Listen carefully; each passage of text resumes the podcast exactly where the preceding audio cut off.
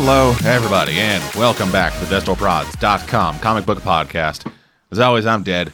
Joe, today we have Birdie Hello.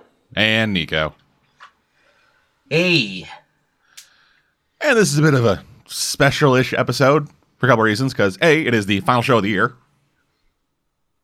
If you are new to the if you're what new, uh yeah, if you're new to Destro Prod, then every year we take the last two weeks of the year off just as a break. yeah, and what a year it's been? I guess. I think that's the appropriate inflection. and it's also a bit of a special episode because it is uh, Nico's final regular show with us. yes, kind of bittersweet, but uh, but yes, you know, I'll do my best like usual Yeah. to bring the goods this episode. Um, but yes, I just I'll just quickly I'll just say now I just want to thank you guys for has it been three years on the show or I, think had so. forgotten. Yeah, Yeah, something like that. Um, I've I've really enjoyed you know um, the time doing this podcast with you guys and talking comics and uh, and for anybody out there who is a listener, uh, thanks for listening and uh, and yeah, you know you'll still you'll still see me pop up hopefully occasionally if you guys will have me back uh, here and there, but just. Uh, I wasn't, I think, putting it uh, out the level of kind of the frequency of how much I was available even to be on the show because uh, you know just because of life right like Mm. things and busyness and uh, and uh, and therefore so that's why I think I, I I figured I'd take a step back and and uh, and uh, yeah you know I and if I can pop back up occasionally in the future I, I you know love to do that and uh, yeah and thank you both it's been it's been really fun these last few years uh, doing this show uh, yeah, man, it's been great. uh, yeah. Anytime you're, anytime you want to come back, just let me know, and you're always welcome back here. And yeah, you've actually been on here four years now. holy fuck time flies Yeah, July, yeah, July thirty first, twenty fourteen. Yeah, the New Blood episode, New Blood Nico. with comics Oh, episodes with comics episode 69 adam west eating his own adam west Wow. wow. And what episode are we on right now? um 164 Okay. Wow. I mean, I know there was a just five short of a full 100 Yeah, shit. There is. A, I mean, don't get me wrong. I wasn't on every one of those episodes. I mean, uh, and Oh, yeah, that's no. and that's yeah, yeah. I just, uh but yeah, it's it's been good. wow. No, I'm surprised. I thought it was I four years. yeah. No, I didn't know it was that long. Wow. yeah man So it was good. It's been a good time. time fucking flies with this shit i've been doing this shit for fucking uh, for fucking seven years Yeah, I that is a long time. Yeah, no, I like I said, I think before I joined you, I kind of did. I we me and my buddy tried to do a podcast uh, about two years before I joined, and we did it for about a year or so. It's hard to keep something like this going. I mean, just it's really just i i about actually keeping it coming out. You know what I mean? So many of them fall by the wayside. These types of shows, right? So, Yeah. uh, you know, kudos to you as well for kind of keeping the site and this thing going for as long as you have been. And through uh, sheer force of depression well, I just hope we've connected with some people and convinced some people to, you know, to enjoy the hobby like I do, right? Uh, or like we have, really. But Yeah. although I know you guys, there's a lot of hate that goes on in the show too. that just shows we love the medium That's right. Yeah. Not to downplay obviously how you guys feel about it, but uh yeah, no, it's uh we've all hated on things individually, don't get me wrong. It does mean that you have love for it though. So yeah, no, so yeah, thanks again and it has been good. But uh but yeah, the show must go on. yeah so like we said this is nico's final regular show but he's like we said we still be, pop- he'll still be popping up every now and again when he has the chance Yeah, no, absolutely. Or, you know, like when things like uh like Bertie had mentioned, like like big event changing things like where Heroes in Crisis ends and we want to shit over the whole event. oh, yeah yeah That'd be a good opportunity to come back. It's for something like that. So Yeah, but the first big thing he'll be coming back for is actually the thing right after, right in the new year, as Right. Felling Titans begins. I know it's not even like I'm going away that long. so if you, Yeah, it's like hey, we're going on Briggs and Nico's final show. The first thing we do when you get back, hey, Nico's here. yeah. Um, yeah, and, that, and that's going to be much more painful than these episodes. yeah. And all this coming right after the fucking best friends, the super best friends I bought two bricks up. Oh, that's a whole time. enough about horrible depression. Enough about horrible depression. Fuck Let's talk about fucking comics. Fuck Batman. Yeah. Yes. so, speaking of horrible depression, Heroes in Crisis number three. See this. This is this is why you uh you're the leader of this show here. Look Yeah. at that transition. Segue. I got a through line for this fucking episode. So I missed you guys discussing issue two. Did something stupid happen? Oh, a lot. Yeah. Do you Like wanna a lot, sum a it lot. up for him. Just like our thoughts overall. Like the only thing I know about issue two is the dumb cover of what looks like Harley Quinn with the Wonder Woman's lasso around Batman's neck. Yeah. That's a thing from the issue. Yeah, that's for us. I think our biggest issue was with that one in particular. Number two was the fact that they super overpowered Harley to the point where she basically single handedly took down Batman, Superman, and Wonder Woman. And Wonder Woman didn't even do nothing. She just stood there. Yeah, Batman yeah. So got taken. yeah, like- they, yeah, they, they were fucking like going around trying to find out like, hey, who, what the fuck happened to Sanctuary? Track down Harley Quinn. At which point, Harley Quinn sneaks up on Batman and Wonder Woman, steals Wonder Woman's lasso, wraps it around Batman's neck, gets him to tell her where he keeps the kryptonite, then grabs it and runs away. yeah. And when she runs away, no one goes after her.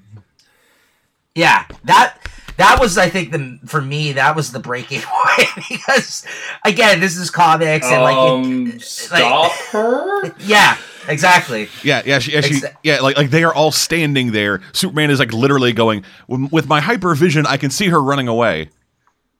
Oh, nothing I can do Yeah. about that. Oh, hey, look, Wally needs help. I'm gonna take off flying to a different city.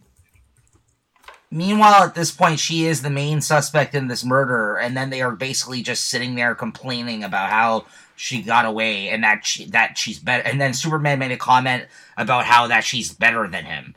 Yeah, Is- like wasn't like, there she- some sort of comment made like that? Like, yeah, like something yeah, like the, that. the comment is like she is potentially smarter and more competent than Batman. yeah, and Batman's just like, no, she isn't, and he's like, yeah, she yeah, is. Like, and, I'm- then she basically, and then all, and then everyone sitting there reading it, it is going, no, she isn't. We've read a So- Harley Quinn book before. Yeah, I mean, okay. I like interesting character moments where maybe they can pull a fast one, but the point that they basically just let her get away, like and like maybe get one over on them, okay, whatever. I'll I'll I'll believe that as far as that goes. But the point that they basically just didn't even pursue her, and that Wonder Woman stood around not doing anything, it just seemed very fucking out of So, character. so she's, she Like- stuck around to shit on Batman. Yeah, a Little bit. Much like essentially. other, much like a lot of other really bad DC comics, Wonder Woman just shits on Batman for, I don't know, being Batman. It's like, oh look, Mr. Broody and stuff. Nah, fuck you. Try smiling at once, you goth piece of shit. yeah, so that was. Uh, Does I- DC not know what to do with her? I don't think so.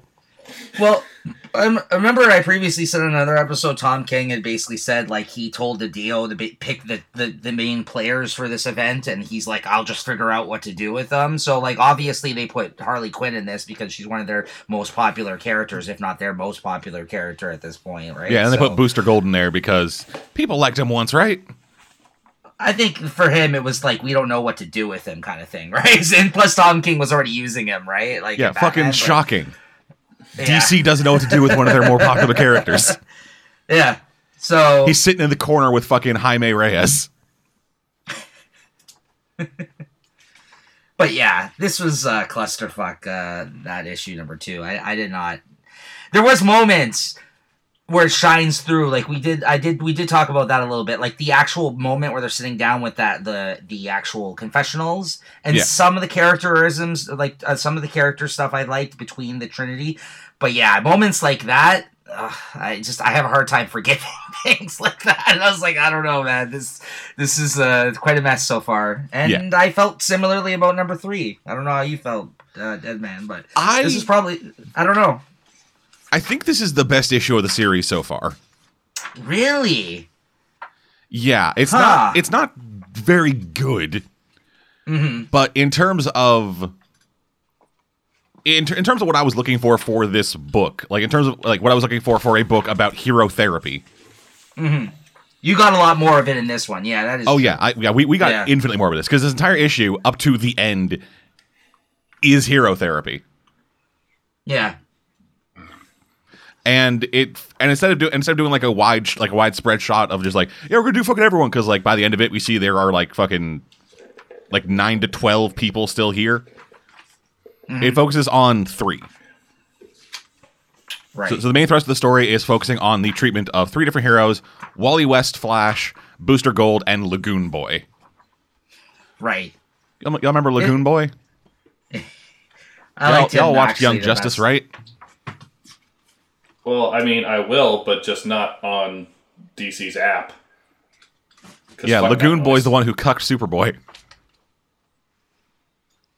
Started dating Really? fucking Ms. Martian because yeah, that's that that was gonna last. yeah, totally. Like even as they were dating, she was trying to fuck Superboy. So Yeah, and he knew. He fucking knew. He's about to get reverse cucked. But yeah. Uh so the main therapy that we see with them is is like the confessional stuff, them talking to the fucking robot family. Because they're robots, right? The family? Or was Yeah, it, or was it the just the farmhouse? The Kents, like, are pretty much of this this, this uh, sanctuary. Yeah. es- Mom, Pa. Kent, and Lana Lang, apparently. Yeah, those were all robots. Yeah. Okay. So yeah, so yeah, it's meeting them, getting all set up. We see a bit more about how things work in this place, and it's weird because they all dress up like a psycho pirate, kind of. With the masks, What? you mean? Yeah. So so whenever so whenever they go into the common area, like in their rooms, they're kind of hanging out doing whatever. But when they go into the common area, the majority of people there dress up in long, flowing white robes that cover the entire of their body and a golden face mask. uh, uh, uh okay. I guess for the sake of anonymity, but it makes them look like a cult. And it is and it is a really jarring visual to see farmhouse, cultists, and Pa Kent. Hmm. They're all Yeah. fucking weird. And they go into the holodeck. Because that's what the therapy is here. The therapy is they go to the holodeck while the computer talks them through situations and tries to get them to understand the source of their trauma. So with Lagoon Boy, it is him standing in the field being shot in the chest by a laser over and over and over again. That was my favorite part of the issue. Was his storyline in this? Yeah, issue. like he had a like he had some trauma with the Titans. Yeah, no, it was a lot, very poignant uh, observation about that moment, and which didn't result in how you thought it was going to. Mhm. Towards the end of the issue, like the the reason, like he, like he basically like got killed there was essentially different than the scenario that he kept playing over and over again, the one that he was so very much afraid of. Yeah, Like he was traumatized from that occurrence. Like yeah, he was, that trau- kept he was traumatized from blasted. from getting fucking blasted, watching a bunch of his friends die. So he walks outside, Right. watch a bunch of his friends die, and then gets shot in the chest. Yeah, and then not to jump too far ahead here, but yeah, he essentially gets uh, something put through his chest there towards the end of the issue, and he he like goes into like a maniacal laughter because just it's starts like laughing. the- yeah, because of the with the the whole fact that he can finally let go, like the release of this thing that he's been kind of pent up and, and scared of for so long. Yeah, You know what I mean? So like that that was very I, I I I enjoyed that was probably my favorite part of the issue. I would say that. But yeah, go on about the other two. Uh, yeah, and then we got uh, yeah. Wally West who goes into the time room to see his wife and kids, Yeah, which could have been the best part of it, but they play it so flat. yeah. I don't think he writes a good Wally. That that was one of my big gripes for this issue. I, I Well, not, felt, not just uh, Wally, like even his like his, like his, specifically his relationship with his fucking kids, because those kids are robots. Yeah, no, I didn't. Well, I guess that could explain some of the flatness, but I, I just didn't I didn't dig that. No, I, I don't mean those kids are literally robots. I mean those kids are written like robotic or children. talking like robots. Oh, okay. I was about to say because that's a flashback. It's not like the actual. yeah, like like they're fucking hard light constructs or whatever. But they, Right, right. but like like when they talk, it is essentially Yeah, like, like the the only moment of the only moment of fucking not uh like not just pre-baked dialogue that you'd expect from an NPC in a video game. There is one scene where the where one of his where a single one of his children talks like kind of a person. And it is done entirely in profile and in shadow, so you don't even get to fucking see which kid it is. And there is no emotion there because we can't see their fucking faces emoting. Yeah, I don't think I think it was a wasted, a big wasted opportunity. His scene. Uh, yeah, I agree. I just thought it was not. Yeah, I, I just I I've read Wally. I've read Wally in the Flash comic. Joshua Wil- Williamson is writing currently. There was a really good arc with him prior to him taking the tra- and in the end of the arc in the Flash, he left that story to basically show up to the in Sanctuary in this event and and he had this like very good kind of lead up and i just feel he is being wasted here like he's already dead apparently and now we're basically seeing his story kind of play out of his time there in sanctuary and i just don't think he's really hitting catching his stride with this character at all Oh yeah, man. And Wally is one of the ones that has the most potential in of, of the fucking ones we've seen so far. absolutely i mean he's probably the biggest death so far i would say in this Yeah. uh, you know in this event um yeah so i don't know i hope that there's more with him like we get a little bit more and it gets better but yeah this that was a big letdown for me in this issue Yeah. And then we got Booster Gold. It was okay yeah He was yeah, he was okay. Like it is what you would expect. He goes to the hologram room and makes a copy of himself to beat the fuck out of. because he's batshit crazy like tom king's Oh yeah, like, Tom King's Booster, Gold, is a fucking lunatic. he's definitely continuing this shit that he did for Batman with him in this. Like the fact that he's sitting Yeah. there talking to himself. you got that Batman shit and what is it with Tom King and making these characters insane? Like we got fucking Booster Gold, then Saturn Girl. Well, that's the thing. I think, I think. I mean, this would be the book for all those characters, but he did. He planted those those seeds early with, I like, yeah, putting them in. Like they're like these underused, beloved characters by some that he's basically using and just making them all lunatic. Yeah, they, they, they're just taking and making it like, yeah, let's put you in Arkham, fuck it, dog. Yeah, I don't know. I It's it's I don't know. it's like a weird what I Grant mean. Morrison book. It's such a mixed bag of Isn't that an oxymoron? Not really, because when you consider the standard goalpost of what normal is for Grant Morrison, Yeah. I don't know. It's just such a mixed bag of. That's every issue so far. That's why I'm like. So why why was this your favorite issue so far? Would you say you said this was your favorite one so far? yeah, I think this is the best one. Um, Hmm. I think because it delves into what the concept could have been. Right. If they if they had to just if they had to gone Heroes in Crisis and it is this, it is people at this fucking farm trying to get back to a some semblance of normalcy. Which is which is yeah. You have a point. Up to this point, they've had more so of this mystery, um, murder story. Yeah, it's it's been it's been the dumb to mystery. this. Right. Well, that's. I thought this is all we were gonna get out of it was this self-examination of these characters. But then when they started off the first fucking two issues with the whole Trinity murder mystery aspect of it, it which I we weren't really digging for the most part. Like this is, I would have rather just this in this issue. So yeah, in that sense, I get what you're saying, but it's still just Yeah, been it's not handled very well, but- yeah, yeah, it's it's he's trying to do too much here. like you know what I mean? Like there is some good moments here. Every issue I found something to enjoy. Um, but it, it's for the most part overall, it just it, it's not reading well as a whole. For Yeah, this so series, I f- this series would have been a much, much, much better if they had it just focused on the therapy aspect, but Right. also Tom King chose his own cast. yeah, And this wasn't an event commissioned by Dan DiDio.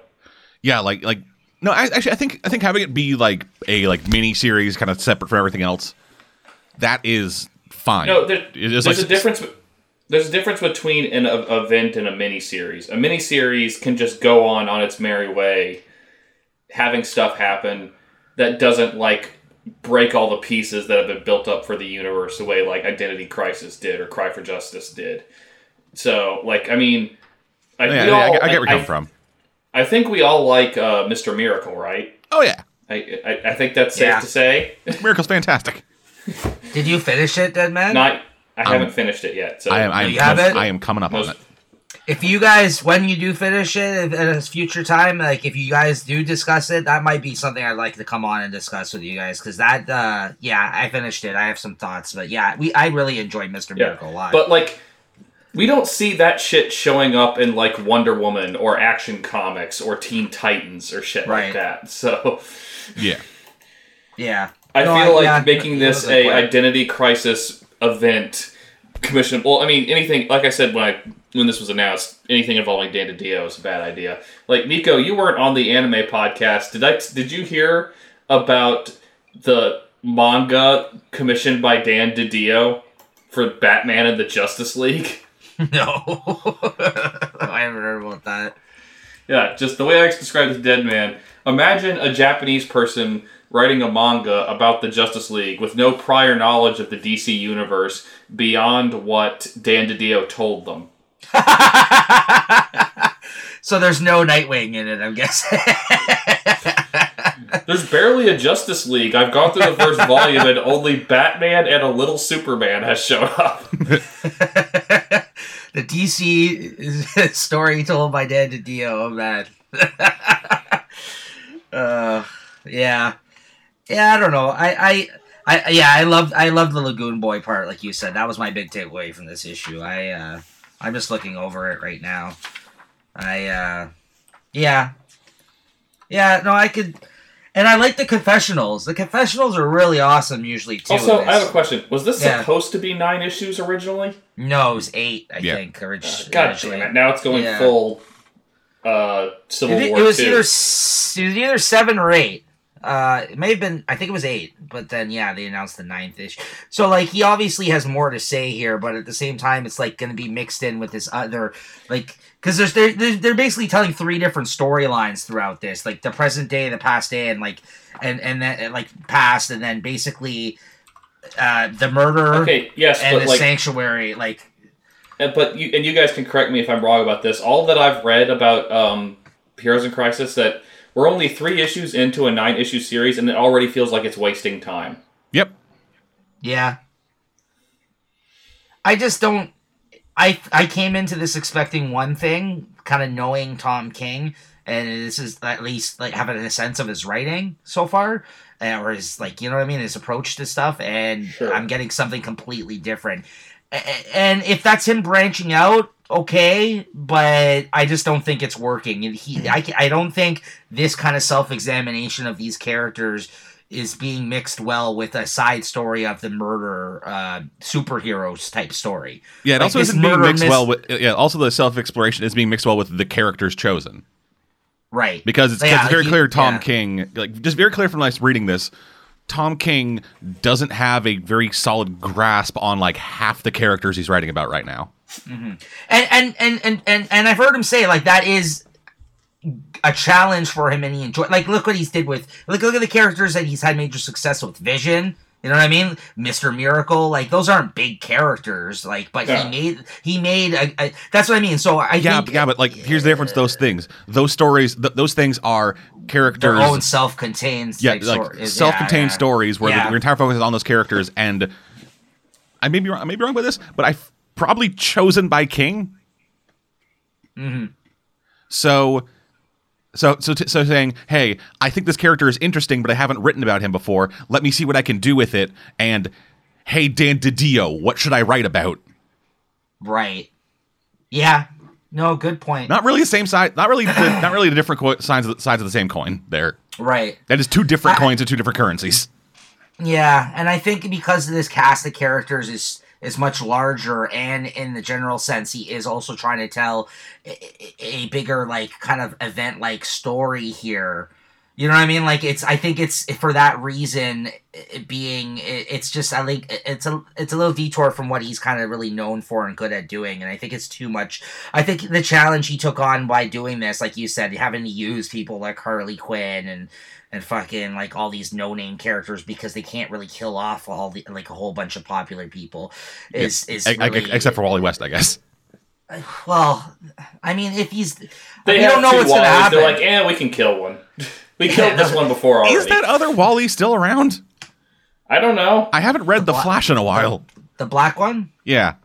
Yeah, he's still around. Okay. Yeah. I, I swear that was probably Dan DiDio's thought process. Hey, we could kill one of them. Yeah, it's like it's like hey, we just brought like like the numbers are coming. in. It's like hey, we brought this guy back. He's fucking real. He's a fan favorite character. Doing fucking great. Everything's awesome. And Dan DiDio just sitting there. Looks the white one. Looks the black one. Back and forth. yeah, we can't kill that. He's a black kid. That'll just be too bad. Kill the white one again. I uh Which, speaking of, uh, I don't know if you guys both finished Young Justice season two back when it aired. Yeah, yeah, That's bringing back memories. yeah. Fuck Christ. At least that Wally got to go out as a fucking hero. As opposed to just being fucking killed in a f- field in fucking Kansas. Ah, God damn it, DC. Young Justice is so fucking good. Which is why I'm stealing it. Oh hell yeah, dude! Outsiders Like- coming out in January, like- I think. Yeah, January 3rd. Oh, or that's good. Oh, that's gonna be so fucking I- good. And I specifically told uh, Caveman it, when I when I told him this was happening. He told I told he told me, "Birdie, we're stealing it, right?" It's like, "Oh, of course, great." Wow. DC did such a terrible job managing their own properties that even Caveman is now considering stealing them.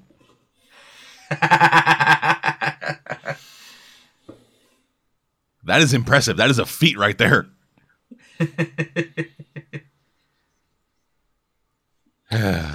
So so so I'm getting the impression that the first third of this mega series is not going well. Nope. no, It is poor. So. It is very poor. Yeah. Uh, and then yeah, I would say. I mean, as much as you you think I love Tom King on Birdie, this is probably the most conflicting thing for me that he's written. Like in terms of me enjoying it, I I don't I haven't enjoyed. Because Dude, I pretty it's, much it's fine. yeah. You you can like someone and hate a work they do. Oh, well, yeah. trust me, I'm gonna have to talk about my conflicted feelings about a specific writer tonight on one of the books I'm gonna have to talk about. So. Mm, Hell, yeah. we've spent our time on here for the last couple months shitting on Nick Spencer. I mean, even shitheads have sometimes done something great. Remember how much it crushed debt. de- de- remember how much it crushed your soul to find out that Greg Land created the Nightwing outfit? Yeah, fucking that is Yeah, he did the basically the whole run with that Chuck was a Dixon. like that, that was less a crush and more like just this weird dissonant scream that my fucking soul made. that was that was pre um, internet for him to look up the porn poses. That's when that's when Greg Land actually used to draw. Yeah, that, that's when Greg, that's when Greg Land had to go out and invest in porn magazines to be able to trace from. Yeah, and not trace. Yeah. It's like, well, Google image search isn't here yet. I guess I'll go out and buy a copy of Hustler. So, anything else to say about Heroes in Crisis? Nope, don't read it. I will. I uh, yeah, and then I unless it, like at this point, the way you guys are talking about it, unless it becomes a colossal dumpster fire, then the only way I'm going to read it is if Dead Man goes, "Hey, hey, hey Birdie, uh, bit good, the bad, the fuck." That's the only way this series is gonna fucking progress. I think. Like it is, like like right now, it is teetering on the edge of two of of like competent enough to out to kind of outweigh the horridness of it, but so horrid that it can't ever be considered good. So it's teetering on the edge of being interesting. Mm-hmm. Yeah, I yeah, like I said, I couldn't say it any, any better. In my in my opinion, is is that it's a very mixed bag. Some great moments shine through, but overall, it's it's a it's it's not a good experience so far. Yeah. I, I think thing. that's the, I think that's the clash between Tom King's strength as a writer versus Dan DiDio's horridness is everything. the concept of the book Didio forced on him. like if I had to if I had to compare the two, although it has been eight issues to three, I would say I've been enjoying Doomsday Clock more than I've been enjoying this so far. For instance. And speaking of transitions, Yeah. Um. So Deadman hasn't read this issue, and I don't want to talk get too in depth with it. eh, it's Uh, but fucking issue- fine. Just go ahead. Issue eight came out uh, similarly to you, uh, saying that that last one was your favorite issue. I would probably say this was probably my favorite issue of the series so far.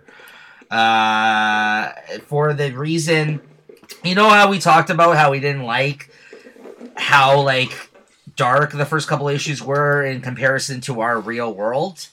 Yeah, it uh, was it was the pulled from the headlines stuff that we were just that I was just like, oh man, I, we need some level of distance from this. Mm-hmm. So similarly, uh, this like at least a third of this issue was like that, and I was like, oh no, because like fucking Putin actually shows up in the fucking comic. Oh, the, fucking Christ! Okay, let's stay with me though. But Well, then, now we're in manga zone. but then they fucking do like a full 180 for me, and like, eh, eh, like uh, or 360, whatever you want to say. No, it's back to the same spot. No, it's They back to did one of it. them. yeah, Yeah, do a full 360, go from being good to right back to where they were. right back to being bad. Way to go, Um, Putin. um, and then he, Geoff Johns writes this fucking wonderful fucking the scene of uh, Firestorm um, going like basically like they're in Russia and like his powers backfired and he he fucked over a bunch of people like they all kind of like froze somehow like in some sort of like like substance like like you know how Firestorm's got like the different elements and stuff like I don't Yeah. know too much about his powers but you know you know how there's like His powers are essentially guy- alchemy. Right, and he's got somebody in his head, right? Like Yeah, yeah, share yeah, the yeah, body, yeah. right? Firestorm Matrix is two people fused together. Right. One of them the physical side of things, one of them the being smart side of things. Then they then they combine their powers. Then they combine their fucking forces to be able to manipulate the molecular structure of pretty much everything Right. to turn stuff into stuff.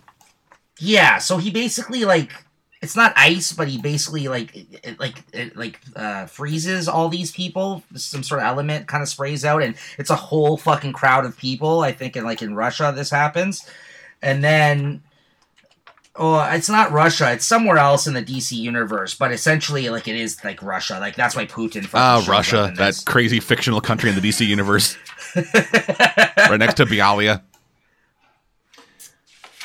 That feels weird because it, it at least in the Marvel universe, Russia's a real place with like an ongoing antagonism with most of the Marvel universe. In Yeah. DC, it hasn't really been a thing. Yeah, yeah. In DC, the only like other country that has been like super a thing, well, two of them, yeah. Africa and fucking, uh, yeah, it's Africa and then uh, China. You mean Yes. uh, all of the countries in Africa, or just Yeah, I mean the continent Africa. okay? You know what? It, it is. It I, is I'm Russia. only saying because I don't want you to make the same mistakes Disney made, Dead Man, because there was a Disney animated movie where they had a United Nations and they featured all of the countries of the world and then just Africa. Yeah, no, a- no, Africa, the continent, because so far of the like two to three books we've seen that have been any kind of set in Africa, all of Africa is the same. Yeah. Uh, yeah, so I was wrong. It actually is Russia in this comic. Yeah, so that's why I put it short. Yeah, it is. It is Russia in the DC comic, and then it- Superman goes to Kanda, uh, Kahndaq uh, to speak to um, what's his name, um, Black Adam. Black Adam, because you know how he shows up earlier in the series. Like that was like a lot, a lot of some of the dark kind of things they were comparing. DC should really Fire- stick to its made up countries. Yeah, just don't. I Uh, i- i- i- Is Bialia going to go to go to war with India?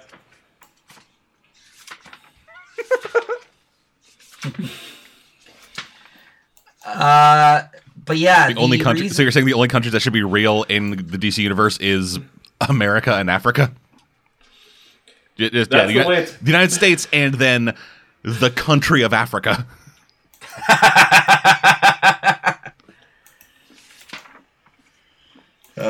I, I mean, if we were still doing Marvel DC crossovers, uh, Black Panther would be like, "Hey, dude, what the shit?" But yeah, just, just comes in. Let me see Wakanda. Then, they, then he goes to Africa. It's like, why?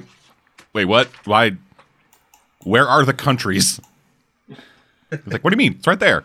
Points to the entire continent.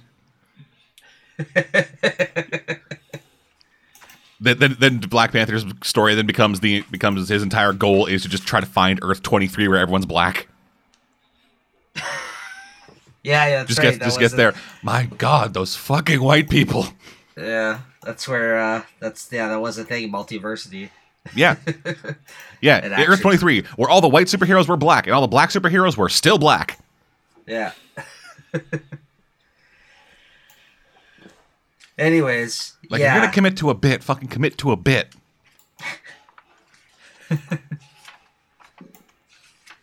Head over Earth 23, Black Superman, White Cyborg, let's go. that would be weird. Oh hell yeah, dude! I don't know Just why. get, just get that image. Black Batman, Black Superman, Black Wonder Woman, and then White Cyborg and White Vixen.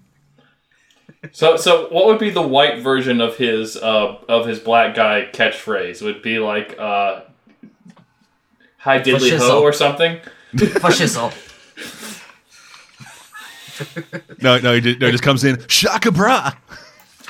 Yeah, it'd basically just be a white guy trying to sound cool. Like, No, no, no, he gets super into surf culture. He just, just heads out with the Titans. Yo, this shit's hella narnar, Brahims. rock. God. What does it say about me that I now want to write a white cyborg? Uh, it says that you should go see the Aquaman movie. No, actually, I've been avoiding going to see the going to see the Aquaman movie by watching Stargate Atlantis. What's up, bruh? Stargate Atlantis. There yeah, you go. that's essentially where the Aquaman character came from. yeah. They they, they just took the, they just took Jason Momoa's character from fucking uh from fucking uh, Stargate Atlantis and took away his gun and gave him a trident instead. Anyway, I think I've I've God. diverged Man. us. So Nico, get us back on track. I like Jason Momoa. His Aquaman is terrible. Yeah. Here, I- like like I said, I was quickly trying to mention it. It's eight o'clock. Eight. Um, yeah. Basically, yeah. Uh, Superman sees some of this shit going on TV after he had this altercation in Russia. He flies there to basically figure out what's going on because Firestorm goes into hiding after fucking taking out a crowd of people, like basically freezing them in, in place because of his elements. And then he basically flees and goes into hiding. He goes to Kahndaq thinking that uh, he's there. Black Adam basically says no, he isn't, and he has like a whole kind of dictator kind of conversation with him. Kind of like let's see things from my, my, my perspective. Superman, like you guys don't always do things right in America. One of those kind of things, like the Doctor Doom fucking Latveria scenario type shit. So like, so it was like that. Again, a lot of kind of touchiness with kind of current event stuff going on with America, I guess. Yeah, Uh, a lot of the country is dog shit. Look at your fucking weird orange president. Right. And and yeah, exactly. Because he talks about their leaders and how they do things and this kind of thing. So yeah, a lot of subtext type stuff going on. And and, and anyways, but then he fi- ends up finding finding Firestorm somewhere else and taking him and and and he has the one kid Firestorm that he accidentally froze at the beginning. And he actually talks to Firestorm down from jumping off a ledge, and basically he's like, "Listen, you can do this. You can you can help this kid and turn him back." And he ends up Wait, Firestorm was going to jump off a ledge?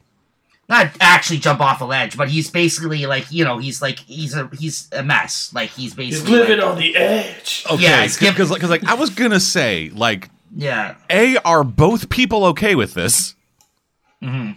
and b isn't it when Firestorm dies he makes a nuclear explosion? Well, that's the thing. He's like he doesn't he didn't want to push himself. Like Superman basically has to. He doesn't want to push himself because he feels if he tries too hard to turn this kid back to normal, who's like basically frozen, that he's going to become unstable uh, and detonate. So that's his fear. Like so, like he basically Wait, that's his fear? bas- yeah, absolutely. I I thought the fear would be, oh, I try to change the kid back, accidentally make him pudding. Well, that too, but he's like, I can. He he knows he can transmute elements, but he's like, if I push myself too much and I don't actually know if I can fix him or not, is yeah, a he's gonna detonate or b he's gonna basically kill this fucking kid. But instead, he actually saves him, and then he's like, oh my god, I know I, can do it now. I can do it, and he's like, okay, so he flies him to Russia, Superman, and and then basically the crowd horribly turns on him and and it's one of those moments where like he's trying to fix the problem but then an angry mob fucking starts off and, and like attacking them and starts shooting ends up shooting through some of the people that are frozen in place and then and making more and more of a mess of it until the point that firestorm basically just loses his shit. And and this is all being televised. And meanwhile batman is flying there on his way there to fucking stop this. He's like oh no clark. He's like do not speak for the american people right now. What are you doing? Like and it's on news. It's being publicized. and it's just like one of these whole things where basically Superman and him are on international soil and fucking everything up and making them look bad. Yep.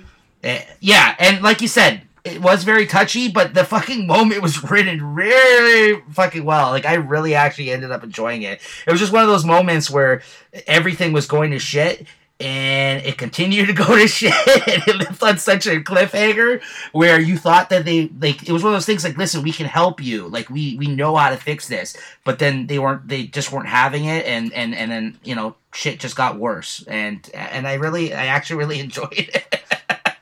So yeah it's a bit grim. So, uh, like, quick question. yeah. What did the Watchmen characters have to do in this, or were they involved at all? Abs- absolutely nothing in this issue it was all dc okay, this is this is weird with this book. Yeah, you, So- you, you only get one issue. Sorry, one page. The opening page, you see, uh, what's his name? Um, but what was his name? The cat, Babustis, Babastis, or what? What, what the fuck's that Watchman? Yeah. Um, you see him, who I thought died in the last issue. Didn't he fucking get fried? Yeah, yeah, he fucking turned into Doctor Manhattan basically. Right. Yeah, they, So got, they got to where he was. He goes and then explodes.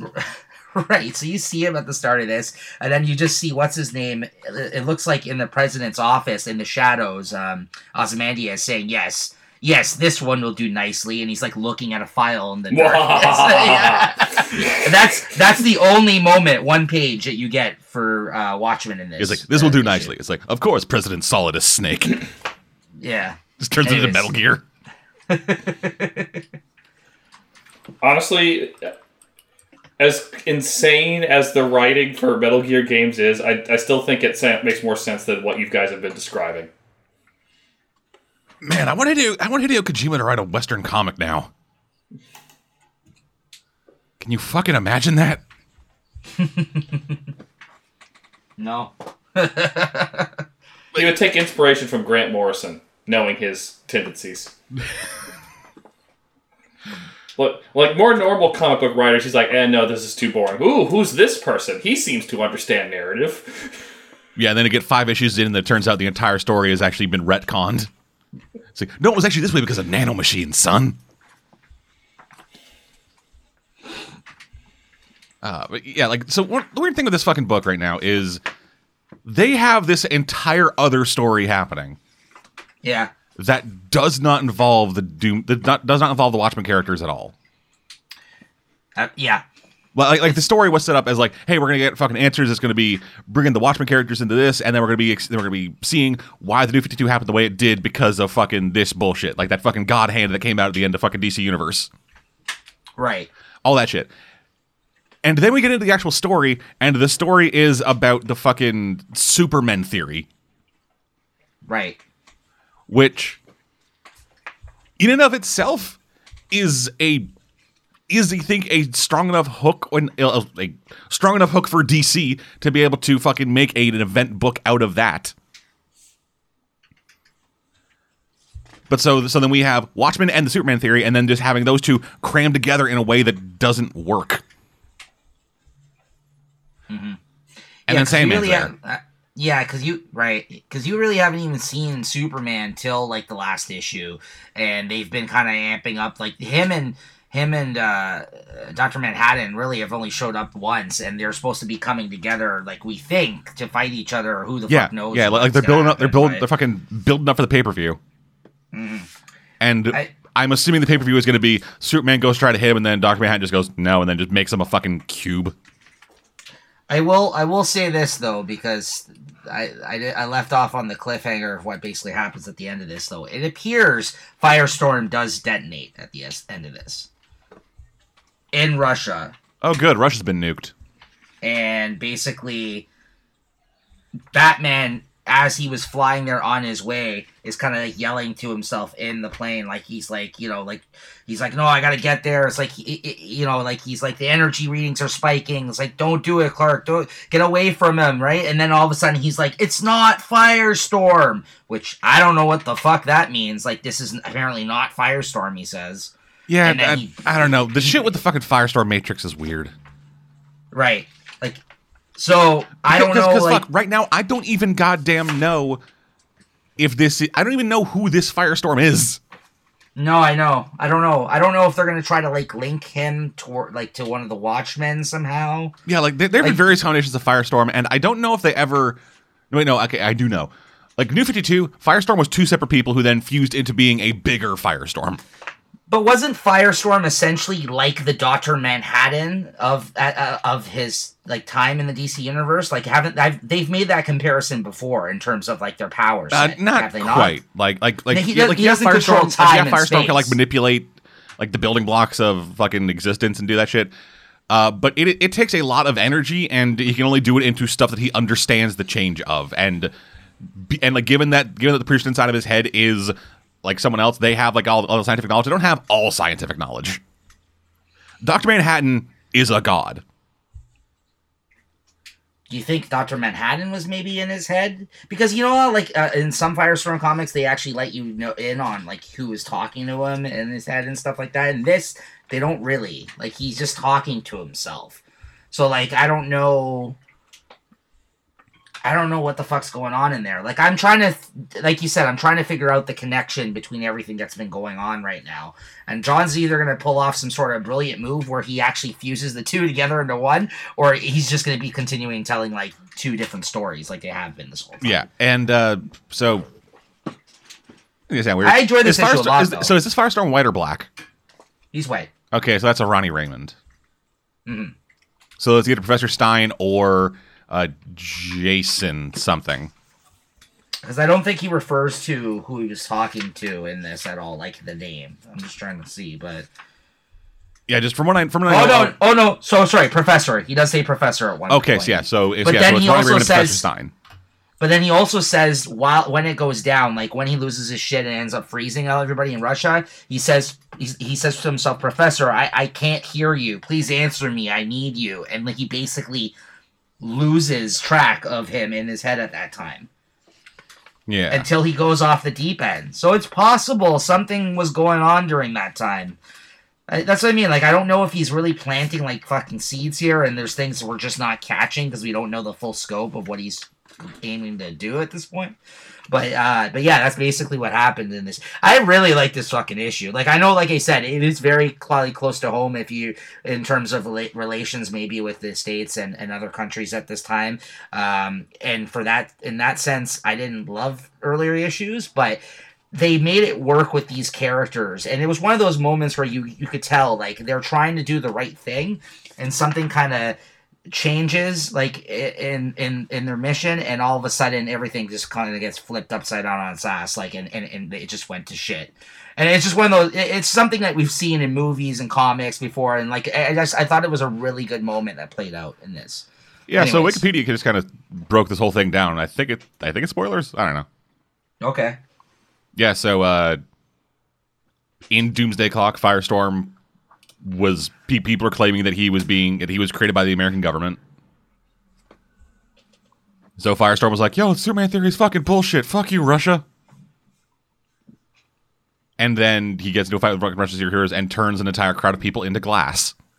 glass okay that's what it was yeah Yeah, which according to this thing was a feat previously deemed beyond his capabilities. So he fucking Okay. fucks off with the kid. Superman then dead. They turn the kid back. They head back to Russia, and then the place just explodes because Doctor Manhattan That- did it. so dr manhattan was in him Doctor Man, no, Doctor Manhattan caused the explosion and also turned all the Russians to glass. Ah, so they just basically made it look like it was Firestorm. Yeah, Doctor Manhattan was like fucking with him, like, "Hey, let's get, let's see what this shit up. Let's, let's see what this shit does." Mm.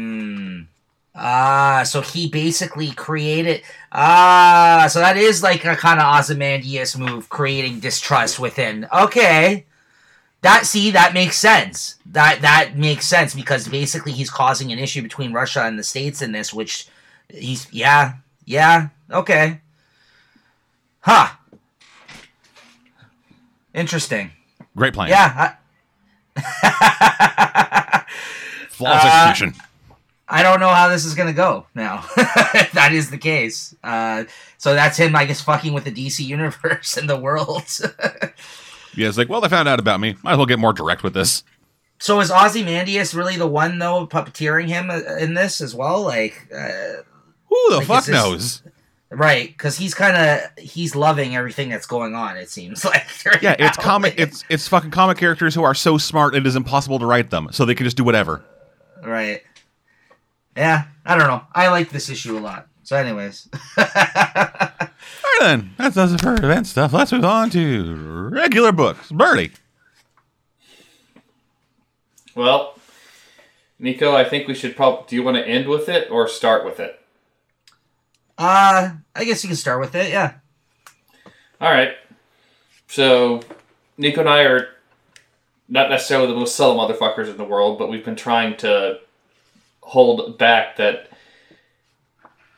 We, we dropped some acid basically and finished reading um, Alan Moore and J.H. Williams III five volume series for Vertigo Promethea.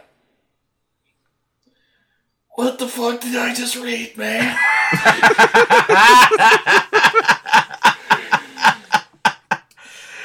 Oh man, yeah. Was that a penis? Must have been a penis.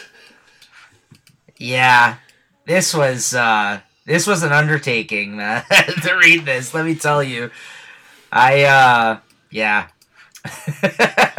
So, Deb, you know how Alan Moore's not really good at structural plot at the best of times? That's a word for it. Yes. Imagine if the entire, mostly last half of the book series is an existential journey to finding God. Yeah.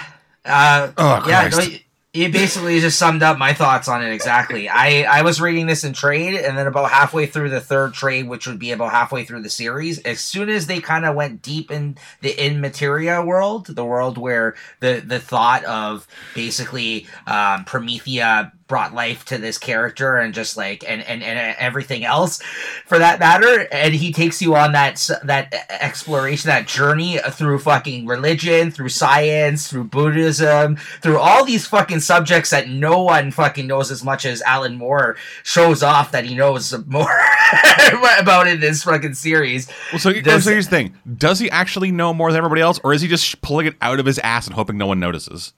I honestly could not tell you because i he's either Because I mean, 'cause I mean, Oh, like, if he supposedly understands shit more than more than more than everybody else, who would call him out on it?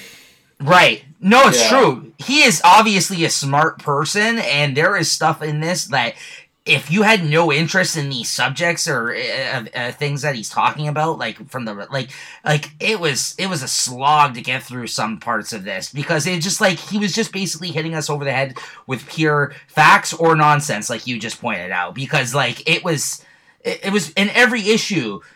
J.H. Williams beautifully renders it in a new fucking style to match whatever kind of story he's telling. And it, it I mean, let's get that out of the way right now, Bertie. It, it the art is amazing, right? Like Oh yeah, no. throughout, Um, like I I love J.H. Williams III, and I don't think he'll ever top this. yeah, this was this was the tour Like, de here- force. here- uh, it just was like- crazy. Like not just in terms of the visuals alone, just the layout of comic book imagery. Yeah, I don't think he's ever done anything Oh, no, like yeah. this. Like, yeah, fucking like- J.H. Williams III. His greatest strength outside of just technical artwork is his panel layouts. Yeah, like here, here's a here's a thought for you, Dead Man, that was fun to think about, but not fun to actually read. Imagine trying to have a philosophical conversation between char- two characters as they're literally on a Mobius strip. Oh, yeah, oh, that Oh, Christ. was crazy. That was Oh, pretty God. crazy. Yeah. Oh, that was pretty awesome. thinking about it. And every time you read it like a different way, like it should work, it worked. Like it was pretty fucking awesome how he drew that. It worked like with the characters of the Yeah, conversation. no. This if you're gonna read this, I feel like you have to buy a physical copy of this because Yeah. any digital version would not be able to cop to to get the the dimensions that you're trying because it would try it mm-hmm. would always try to correct to the normal font and it's not it's definitely not always the normal version if you're trying to mm-hmm. read all of it Yeah. So you- Yeah. Fuck you, dude.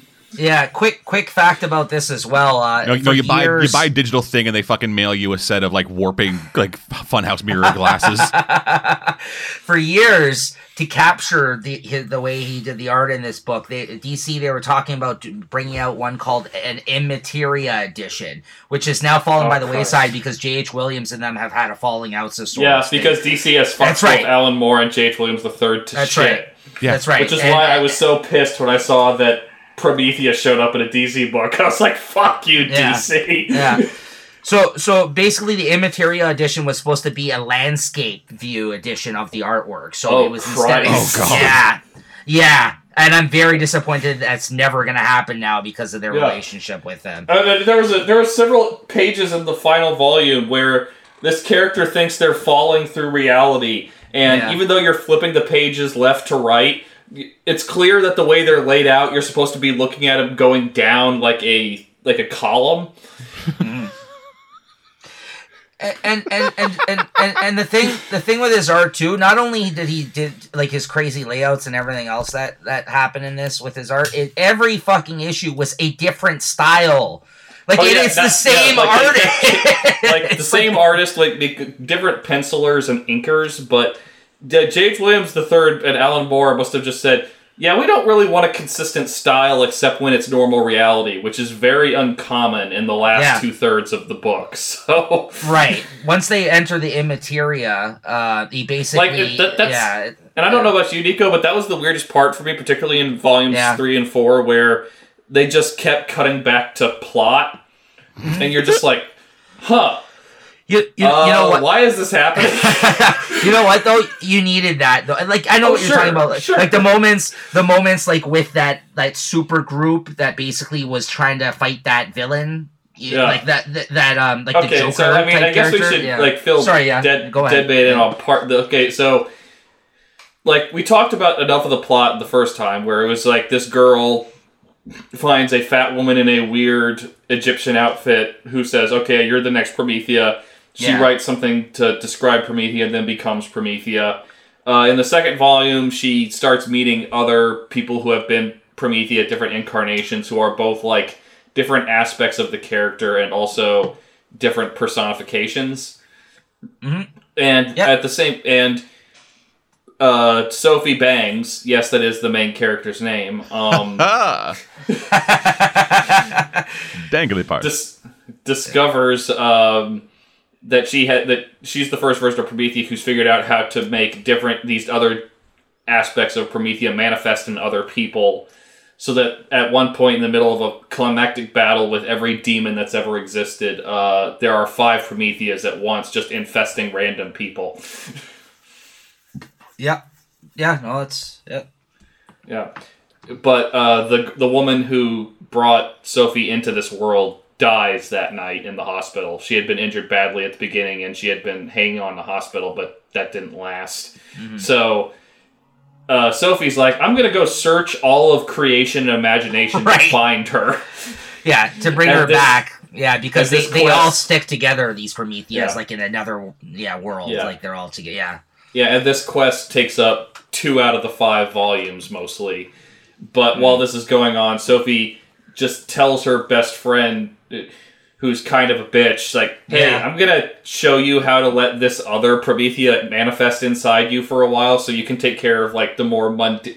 And this is a weird sentence. The more mundane aspects of being Promethea, while I just go search all of creation. If you stay over here and do Right. Promethea's taxes, I'm gonna go fuck the sky. And then and then I think cor- correct me if I'm wrong, the one that ends up uh fusing into her was it the one that used to be a man comic writer or No, no, that's that? uh, that's that's no, that's a different one. No, the one that manifests inside her is the bisexual right. Amazonian battle axe from the twenties. Right, right. And and then they have they the, the friend is They always start denying fucking in her mind. Right, that's right. The, the friend up to this point has always denied to her that she is a lesbian, and then basically they have some sort of love affair here in themselves, like together, like basically. Man, remember Switch? Uh, yeah. I know that I know of the comic. Yeah.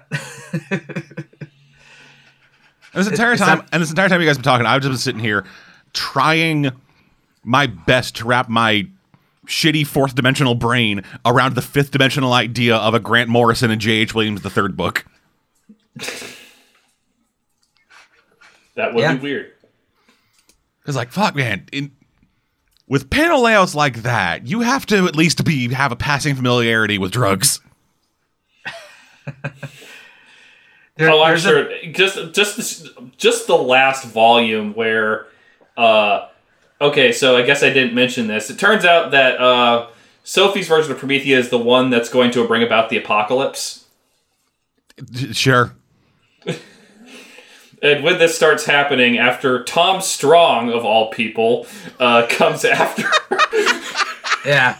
Well, well. To be fair, though, he was. I guess he wanted to connect the worlds because he was doing all the America's Best comics at that time. Uh, Alan yeah, Moore. uh huh.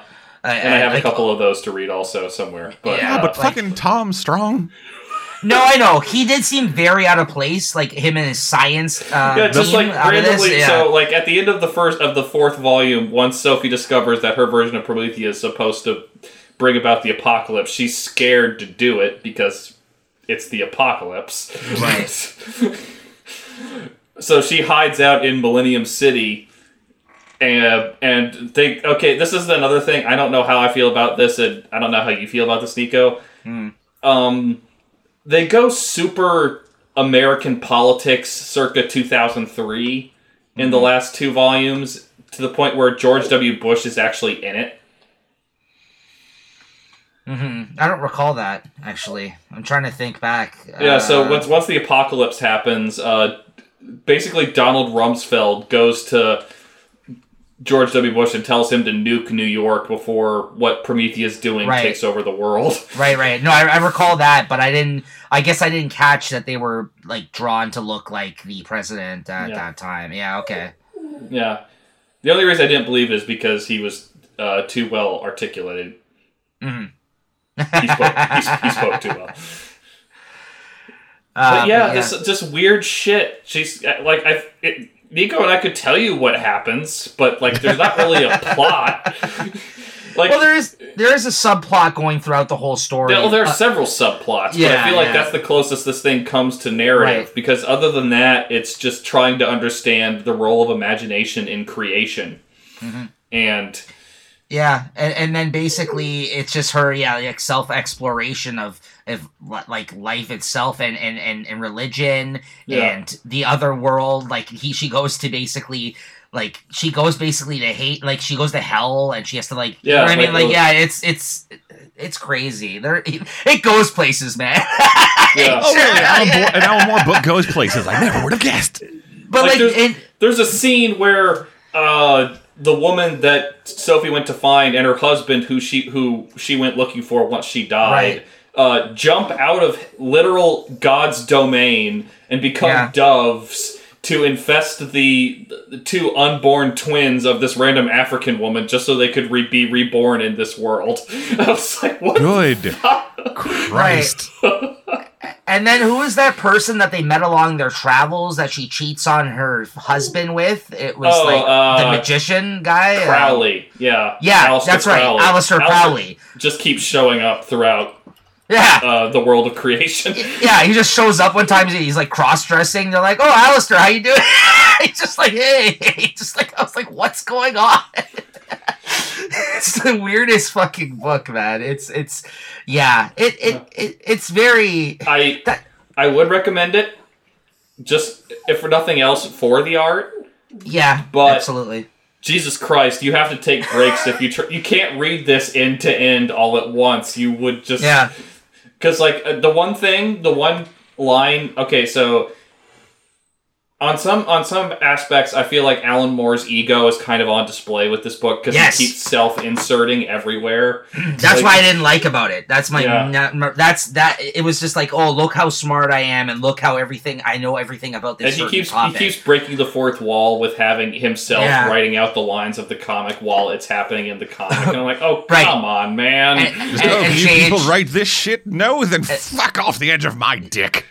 Yeah, and basically J.H. Williams like on his drawing board trying to like figure Yeah. things out as well. Like they Which, to be fair, I would the- love to see that because I have to know how the mind of a man who constructed this thing works. Mm-hmm. Because say what you will about how Alan Moore wrote it, the I think part of the appeal of trying to read this thing is trying to figure out what the fuck J.H. Williams was on when he constructed the panels of this shit. Yeah, it's something else. Yeah, it's it's yeah, like We you have- said, it's we have all these fucking jokes and theories about fucking writers on drugs and shit.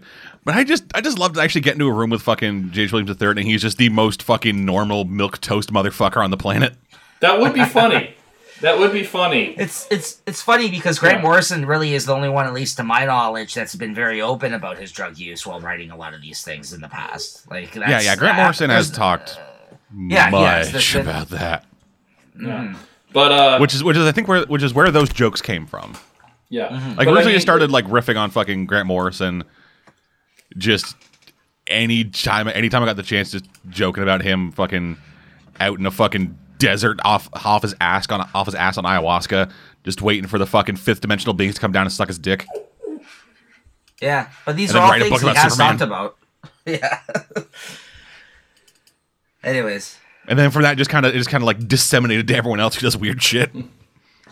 With the exception Yeah. of Frank Miller with the exception of Frank Miller, who, as we all know, has syphilis.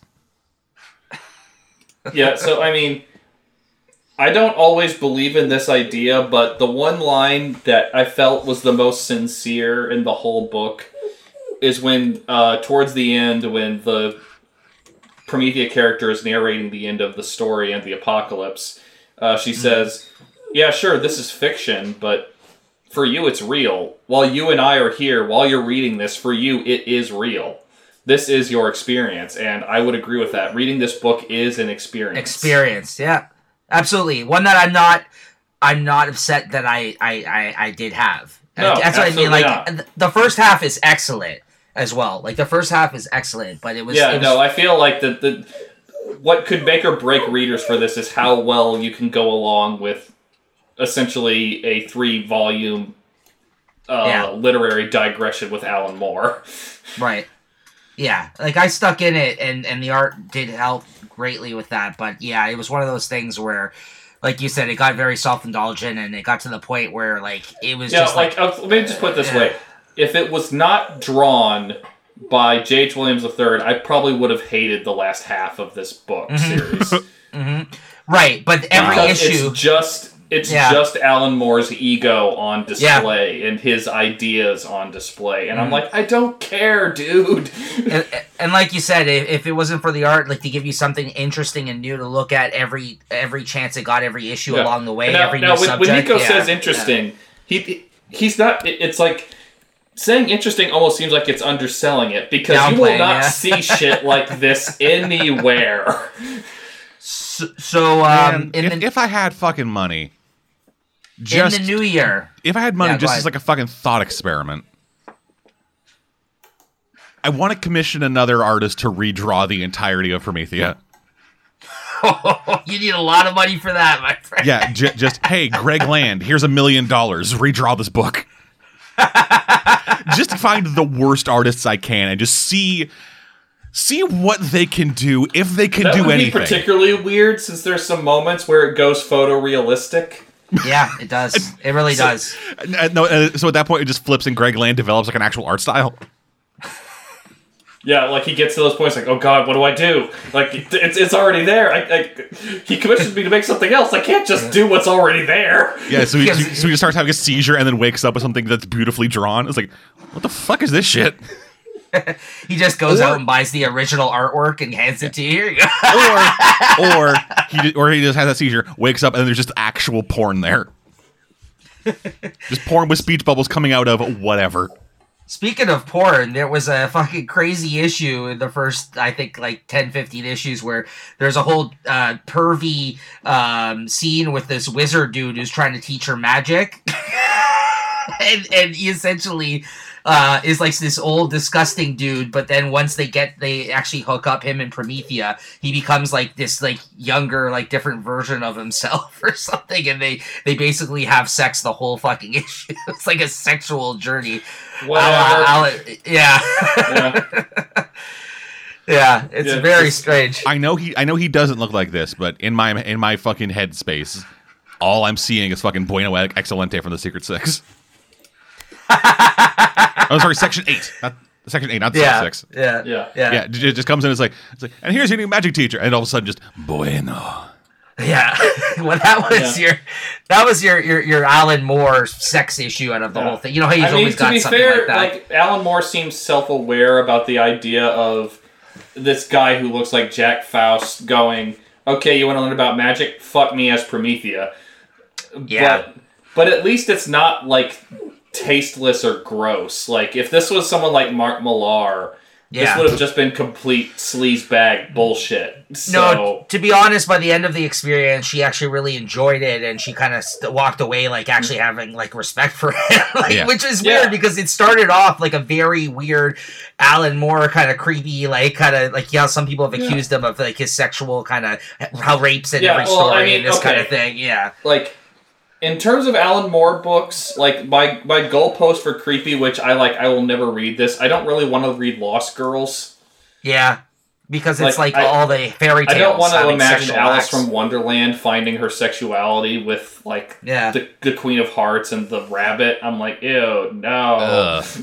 Mm, and that's what that is. Yeah, it's fairy tales. Just, oh, I'm gonna be sexual late. Exploration. Yeah, yeah. So, but yeah, I'm coming no, late. I did. I did. I, like you Off said, I did the really enjoy his parts penis. of it. so yeah, it was an experience for sure. I, yeah, uh, um, I would recommend everyone at least try this, but I, I am very much in the this is not for everyone camp. I, I, I, for one, uh, although we're never going to get the Immateria edition in the new year, they are releasing uh, two volumes of uh, hardcover deluxe edition of this story. So that's going to be uh, uh, two volumes. They're going to collect the whole series, and they're going to be a little bit oversized, like the deluxe edition hardcovers that they make. So uh, I'll probably be picking that up because I have the paperbacks, Christ. but I love his art so much that I'm probably going to upgrade to those. So yep, yeah, yeah, so. definitely. So definitely worth a read. Oh, I, So- I just fucking read the character description of goddamn Wendy from Lost Girls, and what the fuck? Yeah, no, don't do that. That's bad for you. Yeah, I've, Anyway. I've flipped through the book before. Yeah, so whoever's next.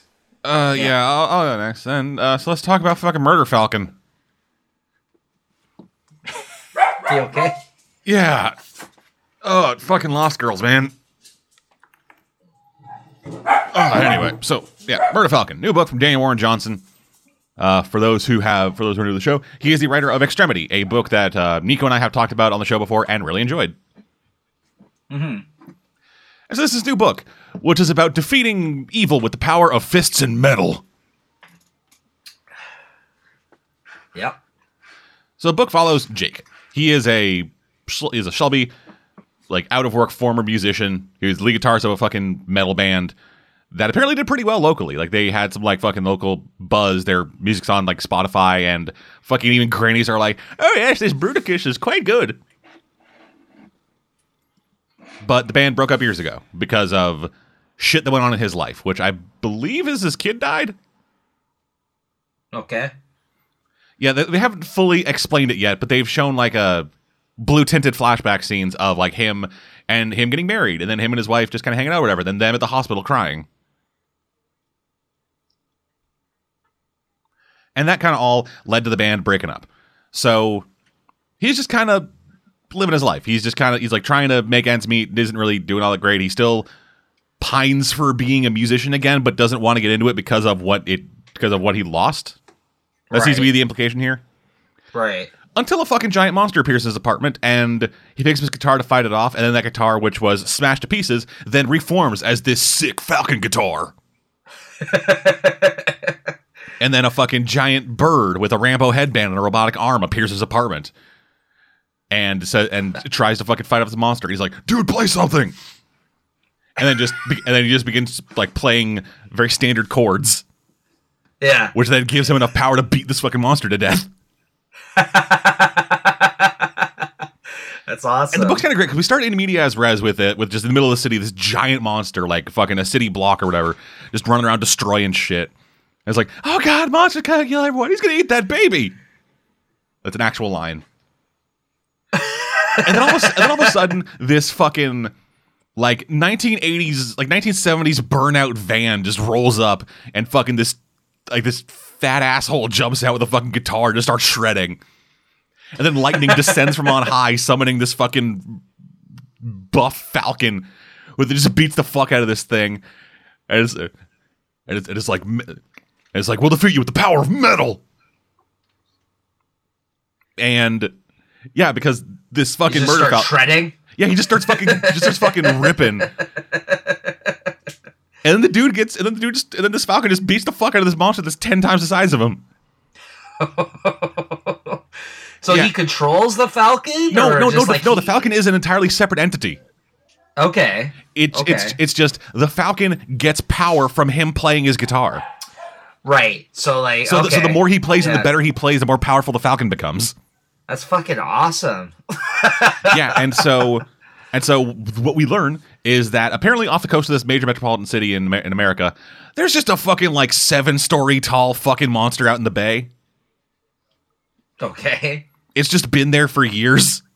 Okay. It hasn't done shit. Right. And then and then we also learned that uh like from like there's this, this dimensional tear where monsters keep pouring into our dimension. And so it and so um Murder Falcon, he is from another dimension that fights back this evil, but he can only do it by being by like attaching himself and like being linked to a person of metal. And so, in order to get in order in order to like get him super powerful, in order to get that thing, in order to get, like repair that tear and cut stop monsters from coming through, they have to get the band back together. Of course. So it's about, awesome. so it's about Jake and Murph, as uh, Jake calls him, right. trying to go around and get the band back, get his old band back together, while presumably dealing with his past trauma, Right. so that he so that they can fucking rock and save the world the power of their music. Oh, that's a fun concept, man. That's awesome. It is I fucking that. great. I I like that. That's really fun. So, do you think that, like, I like is I guess that's the point you you've been you've gotten up to in the storyline? yeah, it's, Like, uh, it's uh, first issue. Okay. Do you think that these other guys are gonna have their own like totems, like like other things that are gonna come when they hope so. rocking? And yeah, that I mean, it's too it's too great not to do. Yeah, right? like, like I do. I yeah. don't want it to just be Murder Falcon powered by the entirety of the band because that Right. just feels kind of lazy. I want Yeah. fucking like different members so that Bruticus is the name of the band, but then also the like he- party Right. of heroes that save the world. Yeah, yeah, yeah, exactly. So You they know, all just have just to the kind fucking band rolls up, and then the fucking back of a fucking semi truck opens up to just reveal this giant stage. As you just hear the Oh, kick drum begin to get in, as the ground starts rumbling, and a fucking like giant mole or something burrows his way out of the ground, and just ready to fucking fuck shit up. Mm-hmm. And then just that, that's, that'd be fun. Yeah, As the lightning fun, strikes and. Murder Falcon is there leading them into battle against fucking hell. Yeah, I mean they gotta have their own. I would I would think it'd be a big missed opportunity if they don't all end up with their own kind of creatures that basically activate like through their music, right? Like that. Yeah, like like, like Murph yeah. can't be the only fucking one. Like it's an entire other dimension. There needs to be fucking other motherfuckers there, powered by metal. especially if they're getting the band back together and all that. You know what I mean? Because it's like uh, you know, it's like a unity kind of thing, right? That that's Yeah, that that's really awesome. Yeah, Yeah. that's really cool. And I just and like I I am really liking Murph as a character right now hmm because he seems he seems real simple. Like he seems like a decent guy, well, a decent Falcon Right. who like understands the severity of the situation, but is also just there to fucking have fun. hmm like it's kind of great. Like like once they once they beat that monster, because yeah, the book the story is a bit wraparound. We start like in the middle of that encounter against the giant monster, then go to the beginning of the story, then cut back to the middle of that fight, then end the book with the, that fight ending. And so, so they're going to do it. Like Jake just rolls out, he's just shredding. Uh, Murder Falcon just beats the shit out of this goddamn monster. And then everyone's like, "Oh, you saved us! Thank you so much." And it's like, "Hey, Murph, what do we do now?" And Murph's just like, "Beer." and, and they go to fucking make out point or whatever, hang out in the top of their van, listening to metal and drinking beer. I, I the best part about his character design, I'm looking at the picture right now, is like that cybernetic arm that he's got. bro. Oh, yeah, It's like, fucking- It's like three times the size of his other. it's just like wow, like that- that's awesome. Yeah, this this book is I love his art, man. yeah yeah. he's Dean really Warren good. Johnson's a fucking amazing artist, and a really solid writer. Yeah, yeah. Like look at that thing. That's awesome. Yeah, man. I I- mean, like his art, just kind of the energy that he brings to it, like is just unreal. Like for a book like this, that like that that goes a long way. I'm sure. oh yeah, Uh, so- absolutely. uh, yeah. The one thing that I will uh, say about it is that um, Mhm. Daniel Warren Johnson is not a musician. Okay. it, like it, like there there are some books you can get into where you can where you, where you like go in there and see like oh these people have like a real understanding of music or like like the way like with the way they talk about it. Sure. whatever. This doesn't feel like that. Like there is no real mention of the actual like music of it other than yeah this metal's pretty good. Like like the one thing that always stands out in my mind just thinking back in this book of just like the weird glaring thing is like is like he's fighting the monster in his apartment and he's like, hey, play the guitar. And he tries it. And he's like, yeah, come on, play more. And he's like, well, how about knee chord? And I'm just like, what? Mm-hmm. And that that feels weird. That feels like somebody. That that feels like somebody who's like not really who's like knows what the chords are a bit like like the fucking scale, but not necessarily what they are or mean or whatever. Mm-hmm. And I'm not trying to fucking like sit here fucking like music asshole this out. Like I don't know dick about music either. I fucking love music. And Right. for a while I played music. But I don't know shit about actual music. I didn't know that. Right, but you could just tell, kind of like the way he's going on in this, that he may just not be as familiar with it as he should be for the main character being in a rock band. And Yeah, like he yeah, I I 100 I 100% get the feeling this dude this dude fucking loves metal. Mm-hmm. Or at the very least has an appreciation for metal. right, Not necessarily a like super he- he's not he's not going in there talking about fucking people's chord progressions. right, He's just like, "Yo, those drums are fucking sick." right. I get what you're saying. yeah. This motherfucker there with fucking double kick pedals, Ah, this looks doing doing some of that weird hyper metal shit. Mm. Yeah, fuck, man. Just I. It's actually a nice kind of change of pace, given how fucking hard Extremity was. Mm-hmm. Oh yeah, that was a grim fucking. Yeah, Extremity just fucking went. yeah, But now we're in this thing with a fucking ripped Falcon with a goddamn robotic arm and cargo shorts, hanging out with a schlubby former metal guitarist, right. trying to get I a mean, band back for- together to save the world.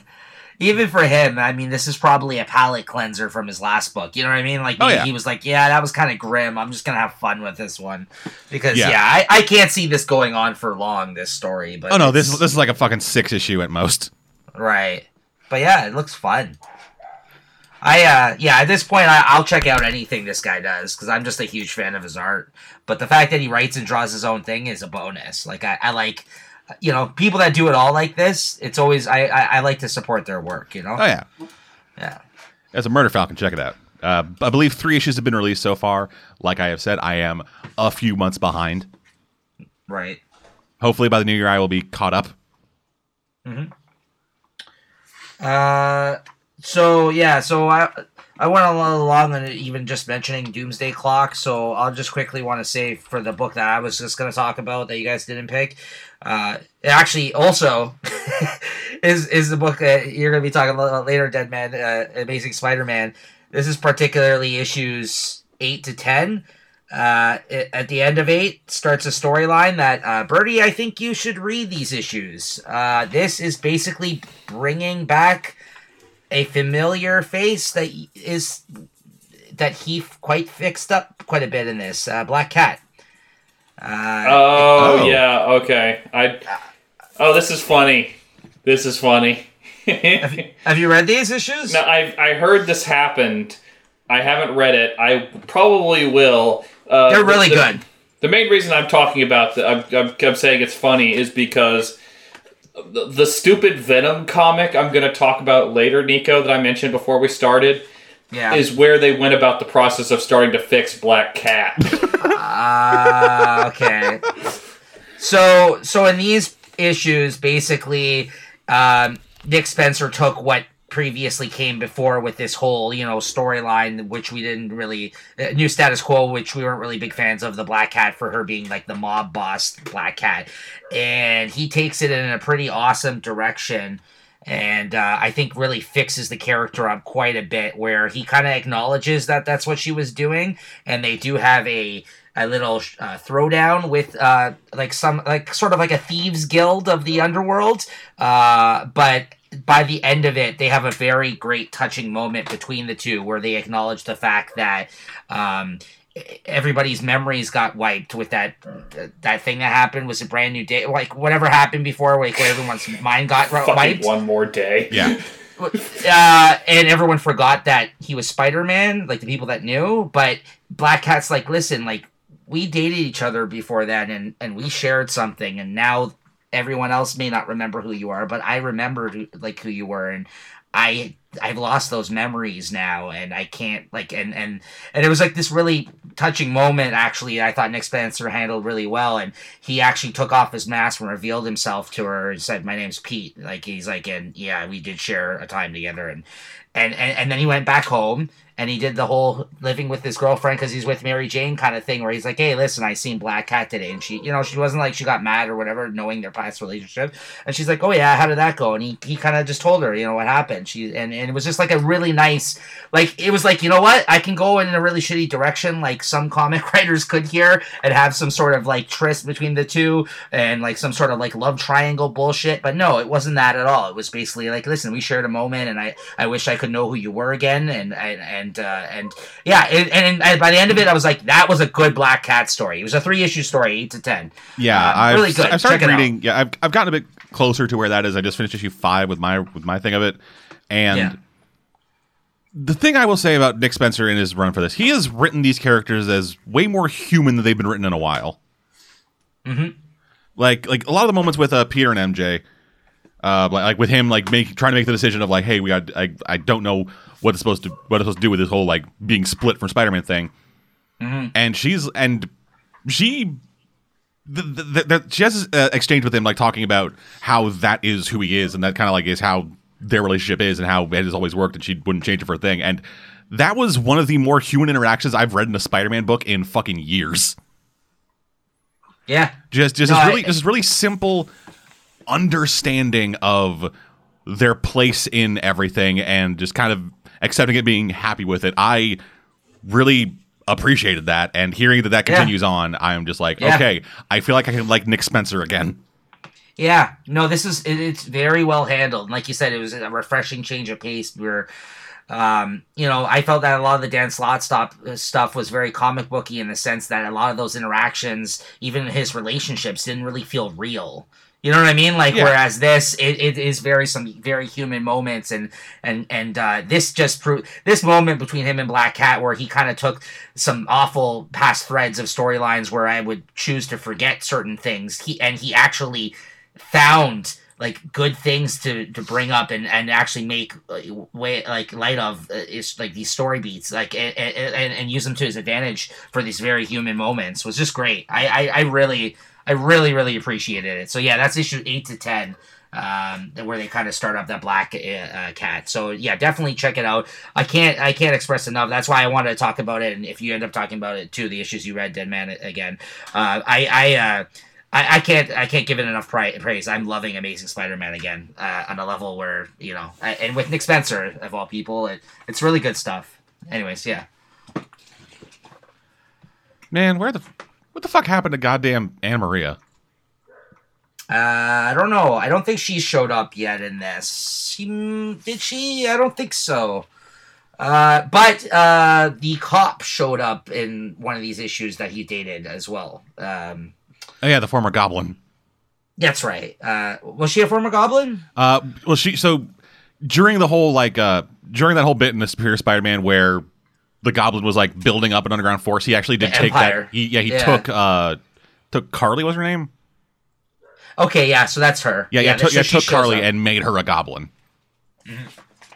Yeah, I forgot about that. But yeah, she shows up in this, and and uh, Mary Jane, I guess, sees her somewhere, and they have a conversation about kind of him being back with her and all this at, at this point too. Uh, he's he's he's he, and you know, uh, Mary Jane's not always been my favorite character either. I mean, uh, uh, she's she's been she's been doing a good job with her in this. I, I think. Uh, yeah, he's really caught, uh, caught a stride. This is a good Nick Spencer book. Yeah. I feel like even though even when she was, whenever she's dating him, they always have to, for, particularly with her, they have to find a balance between her being devoted to Peter and doing her own thing. Yeah. yeah. I feel like they always swing too far to either extreme. Mhm.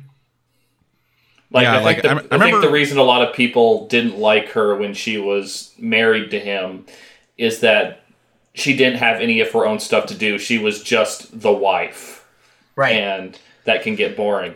But Yeah, and then and I remember like after uh, like the brand new day stuff happened, like bi- like around big time, like well after big time, like they kind of started hinting at like, hey, maybe I'll get back together. But then she's like, he's like, no, I'm running a fucking nightclub. I can't be with a person. And then she leaves the fucking city with another guy. yeah, So so it is Eh. either so it either I am devoted to you and nothing else, like a good housewife should be, or fuck you, I'm an independent woman who don't need no man except this one. While, Yeah, while by, by the way, uh, brilliant timing for uh, Mary Jane to make decisions. She got with Tony seconds before Civil War II happened. So. yeah, yeah, just just like yeah, just just heads in there. It's like, all right, Mr. Stark. First thing up on the docket is um, we got this fucking kid.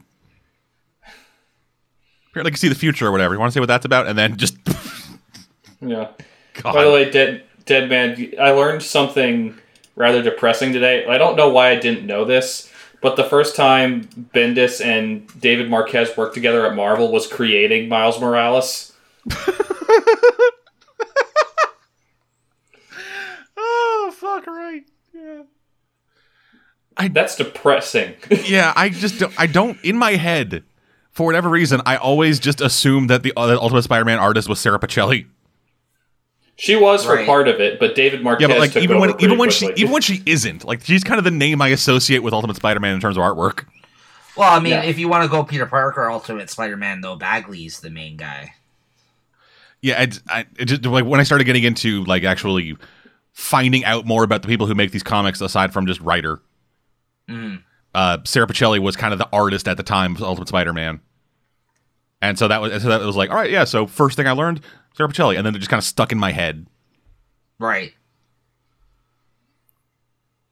Yeah, Marquez is great though. Yeah, he's fucking fantastic.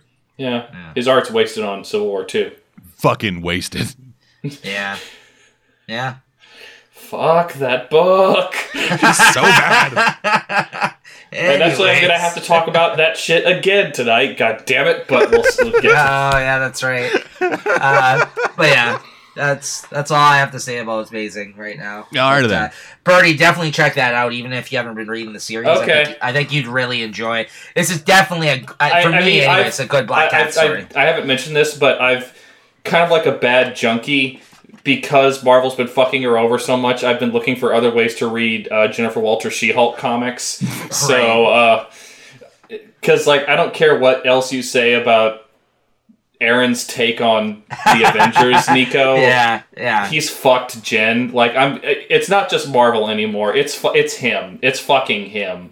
And I and, and I can say this for goddamn certain because even the X Men books are treating her just like normal She Hulk mm. at this point. It's Yeah. only fucking Aaron. Yeah, at she this she is point. everywhere else the Marvel universe. She is back to being herself, except in the Avengers. Have you read the newest issue of Avengers? Fuck no. I I read Is the this first the one where I read the first three fucking issues and stopped. Yeah, she's fucking Thor now. That's what I was trying to say. so- God damn it.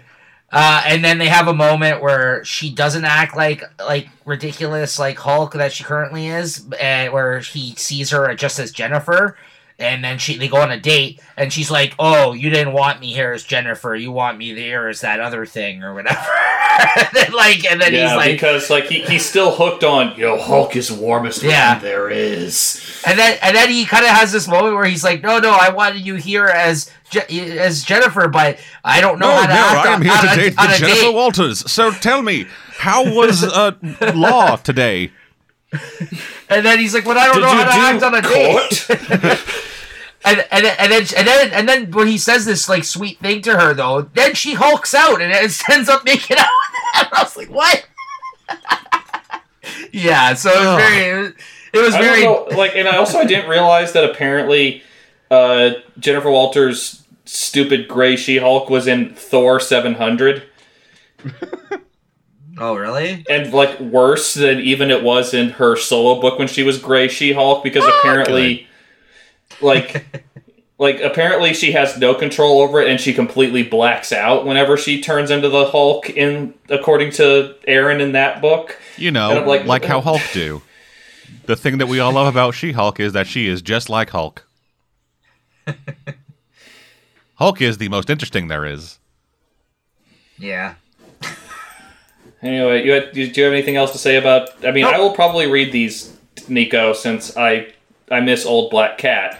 But Eh, uh, yeah, I think this is a kind of a return to form for the character. I, I mean, from uh, everything you guys have been saying, this whole run by Spencer has been a return Yeah. to form for Spider-Man. Oh no, yeah, So- this this has been Absolutely. a this has been a real fucking wake up call that Spider-Man needed. It was a it was a fresh it's a it's fresh blood in there Yeah. giving it giving it the fresh take of let's be Spider-Man again.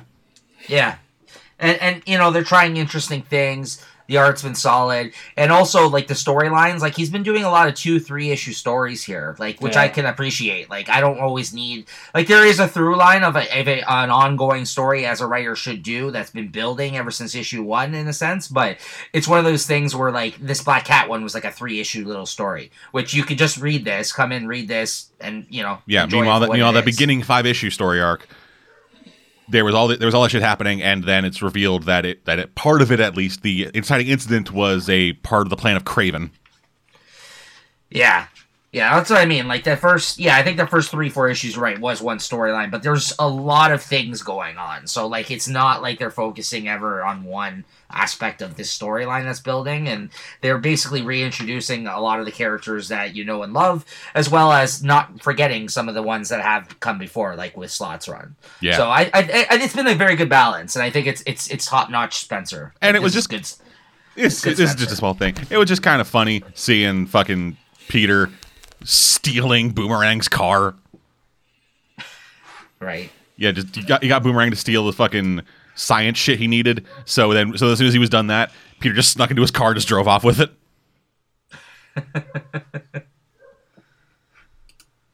Ah. I like this book. I like Spider-Man again, man. Yeah, it's it's it's nice to say. Honestly, I'm, I'm really, yeah, I'm really after that last couple years with Slott's run. I uh, I kind of tapped out, and I did go back and read it, but um, it wasn't as good as this has been so far for me. I, uh, not at all. I really liked it. Yeah, the highs of Dan Slott's run were, were good. Don't get me wrong. Like, Yeah, yeah, he had some moments. Where it was yeah. really good. Okay. Um. So Yeah. Go on. Okay, I have something to say. Nico, do you have anything else to say about this book before I move on? No, Okay. absolutely not. So, I feel like this year in particular, we kind of have to assess like the goods and the bads of Dan Slott's contributions to Spider-Man Okay. because Oh, think Spider of, Verse. okay, think about yeah, well, yeah, in the Yeah. Spider Verse is a fucking great movie. You should all go see it. It has the greatest onomatopoeia joke ever. I've heard that it's great. Yeah. Yeah. Um, You can check out an earlier. You can check out the review of it available now on DeathStoreProts.com. Yeah. And Spider Verse was Dan Slott's idea. But also, uh, Spider Man for the PS4 is largely based on a lot of ideas that Dan Slott brought to the character, like his villains, his version of these characters, uh, his Spider Pete's rela- Peter's relationship with the police, and some of those earlier Dan Slott runs. Yeah, like that, that's the thing about Dan Slott. Like Dan Slott shaped Spider-Man in a way few writers have. Yeah, It's it's just it went on for so long that he that that he just stopped having those really great Yeah. ideas. Oh no, believe me, and that's my point. That like for all the, it, we need to like assess that. Like there are people who still think that everything Dan Slott has done for Spider-Man is good. No. Nah, And have you read those, Alpha? th- th- those people are wrong. Case in point, Spider-Man, Amazing Spider-Man, Venom Inc. Oh God. Do you get it? It- it- I thought I thought it- we were gonna talk about an old Venom story. Oh man. Do you get it? Because Venom should be a Yorkshire king, but Yeah. also is incorporated. Ooh. I read the Amazing Spider-Man issues of this, but not the actual other ones. But go on. Yeah. so it still weirds me out that this book keeps shitting on Dan Slott's decisions to make regarding Black Cat. And it's written by Dan Slott.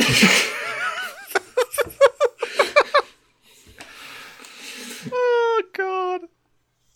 fucking like Venom. the like the parts that aren't written by uh, Donny Cates, the uh, v- the Venom writer, are written by Dan Slott, and that's still fucking weird to me.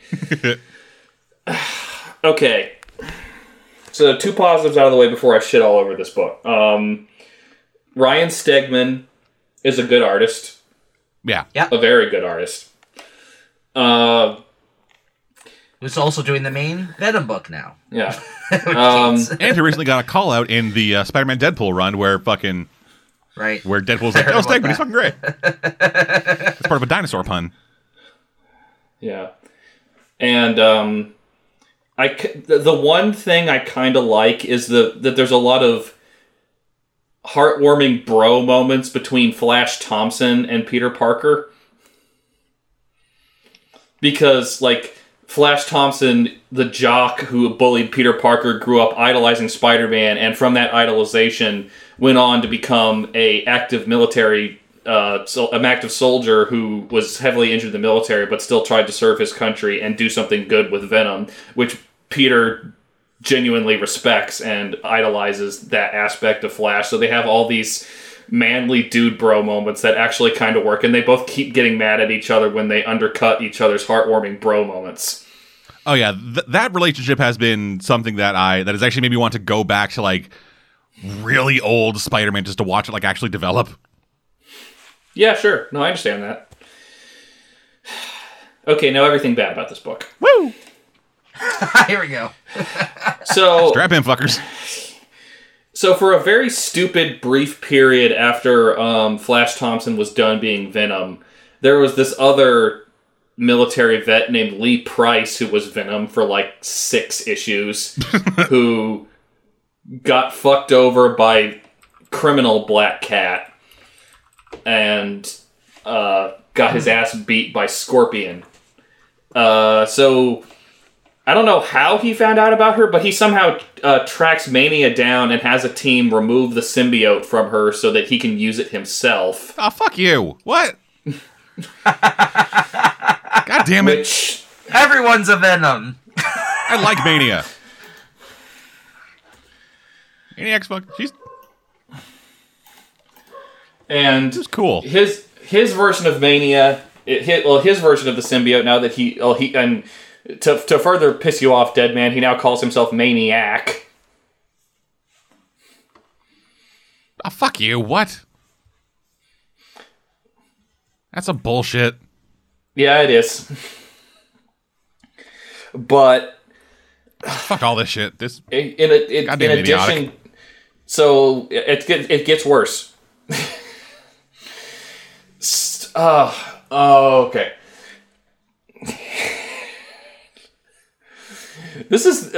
I see why Nico was upset because this is not exactly the same kind of fun, stupid like Venom Center takes all is. This is just kind of frustrating. Mm-hmm. But okay, so yeah, because no one in fucking Marvel knows what to do with Venom, so once he becomes Maniac, which I'll also be he talking about in a the- bit. he has the power to spit venom masks at people to control them. And that's how he looks as Maniac. What the fuck? Oh, hey, cool! It's Haunt. yeah, that I does look like fucking fucking wish. haunt. Well, s- Okay, it's shitty is a Mega fan Haunt. co- It's where Haunt would have went if they didn't swap out artists and then have the book turned to shit. Yeah, well, Stegman is a fan of Capullo and uh, McFarlane, so like his style does complement that. Yeah, but okay. like, they're, yeah, this feels like a writer decision. Like, I, I, I want to have more faith in Stegman and believe that just fucking this is the best he could do with the description he was given by the writer. This kind of Yeah, looks I- like the Fonz if he became Venom. Hey, Hey, stupid. Hey, Spider Man, forget about it. Slap the jukebox and it just eats it. Eee, eee. Yeah, instead of saying A, it- he just has his hands in his pockets. E as the fucking symbiote goes out for the thumbs up.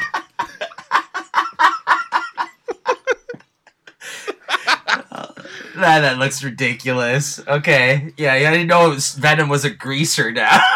like, what's going on? Here? Yeah, he's a big fan of the darkness. No parrots.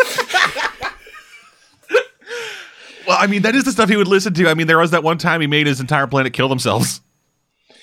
But anyway, so I guess as revenge for Catwoman, for not Cat, sorry, wrong character, Black Cat fucking him over, um, he just basically takes control of her, her and her entire gang using these stupid Ven- Venom masks, like what you're seeing there.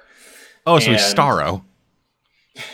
Yeah, basically, just not as effective. Woo! because okay and this is the other problem with this this thing is really divorced from itself because there feels like there's two subplots going on for most of the book that never intersect except a, uh, except when they do it's kind of stupid so like while maniac is uh, assembling his army um, venom eddie brock meets uh, runs into flash thompson and briefly while this is happening, uh, I don't know if you've ever read the the the birth of Venom storyline where Venom first appears and tries to kill Spider Man.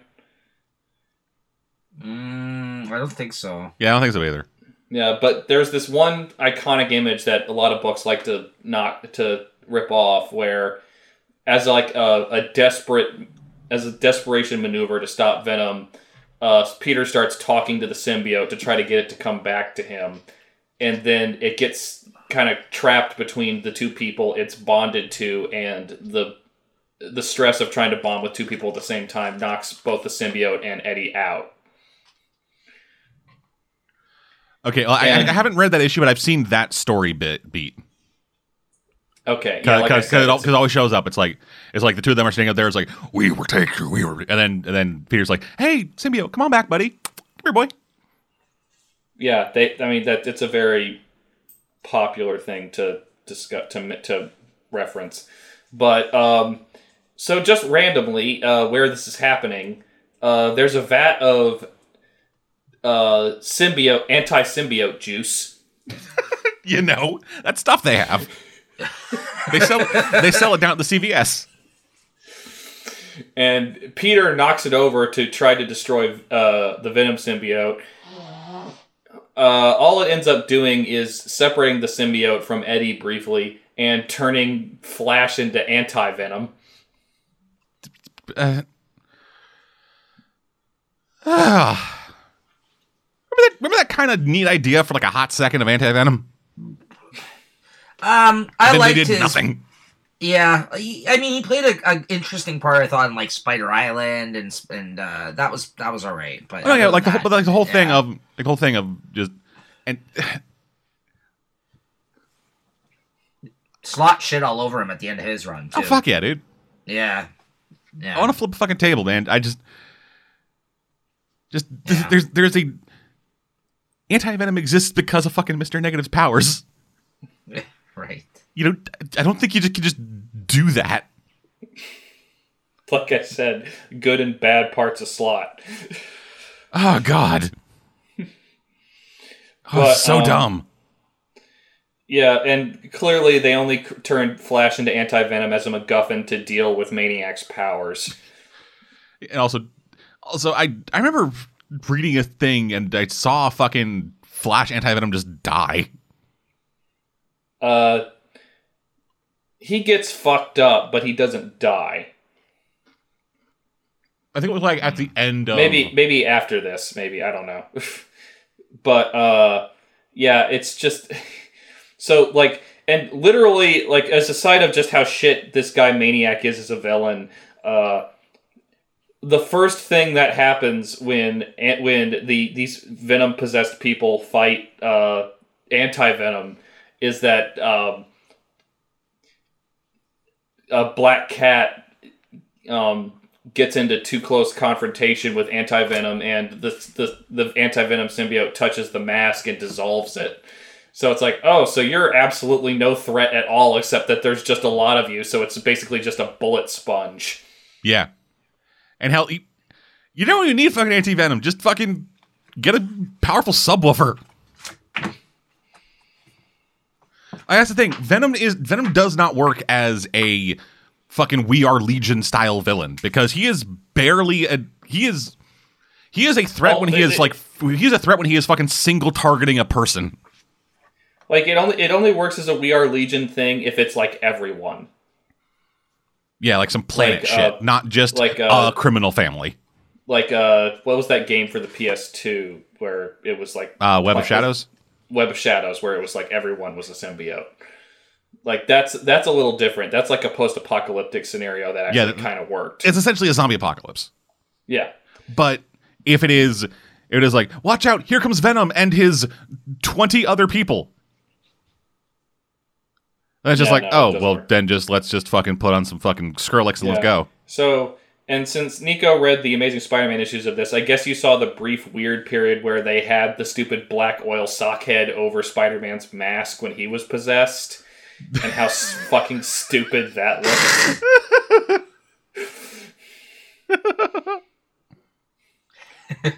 you know what I'm talking about, Nico? What? What? Sorry. What? Can you repeat it again? Uh, the brief period where Peter gets possessed by the the sock head, and it just looks like he's got a black oily sock over his Spider-Man mask.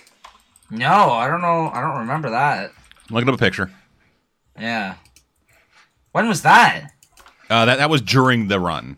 Yeah, this was during this story. Oh, okay. No, I didn't read that. I I don't recall that. I, I read the Amazing Spider-Man issues of the Slott stuff, but I Okay. this Venom stuff wasn't that good. Oh, what the fuck? Yeah. Just that immediate drop. yeah. Okay. Because I was reading the oh, what the fuck? Yeah, because I didn't read any of the main event, like actual Venom Inc. issues. It was just the tie-in issue for Amazing, which I don't know if I remember, recall this happening in that. But yeah this was this And was such- fucking look at yeah. just Yeah, this the- the- fucking weeb asshole with a venom face. Yeah, Yeah, this is- Looks like a fucking Final al- Fantasy character. The alternate covers for this just make it worse. So much worse. this is all terrible. yeah, this is very bad. Just fucking put that shit back on Flash. Let him go be fucking goddamn Agent Venom again. Fucking give Mania back her goddamn sy- sym- symbiote so she doesn't have her weird hell powers. yeah, that's the thing. At the end of it, she just has hell powers. Yeah, fuck that noise, dude. She is fucking Mania, man. Yeah. Why do they gotta kill what I love? Yeah, and as a side and so yeah, I mean the only thing that was kind of fun with like That's what it looks like. The Spider-Man mask. That picture. I Yeah, just, yeah.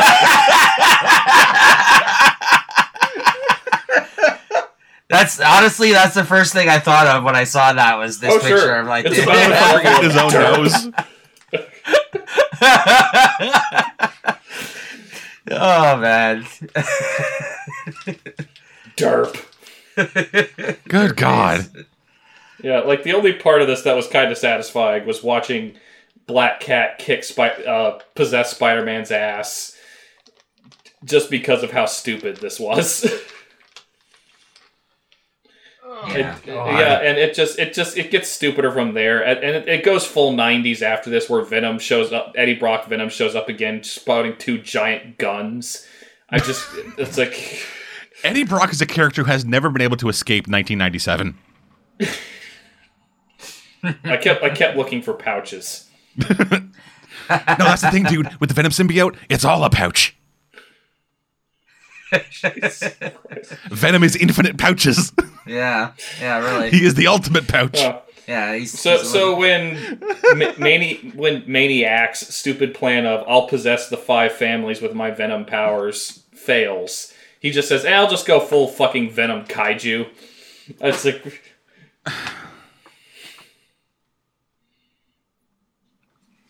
Why do you? su- How does he? How does a? How does one character suck this much? When the writing's this bad. Like this is kind of amazing. Just top to bottom, this entire fucking thing is. Oh God. Impressively stupid. Yeah, like it's how is it that I like so in this so in this chat thread that we have, so we are, we do this on Discord, so we have like a fucking chat thread in there. I can position it in such a way that I can see a fat middle-aged man with a guitar and a murder falcon wearing cargo shorts behind him. And that is the least ridiculous thing I'm looking at.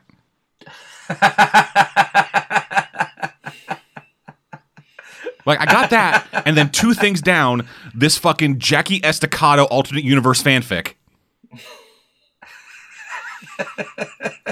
Man, I miss Jackie Estacado.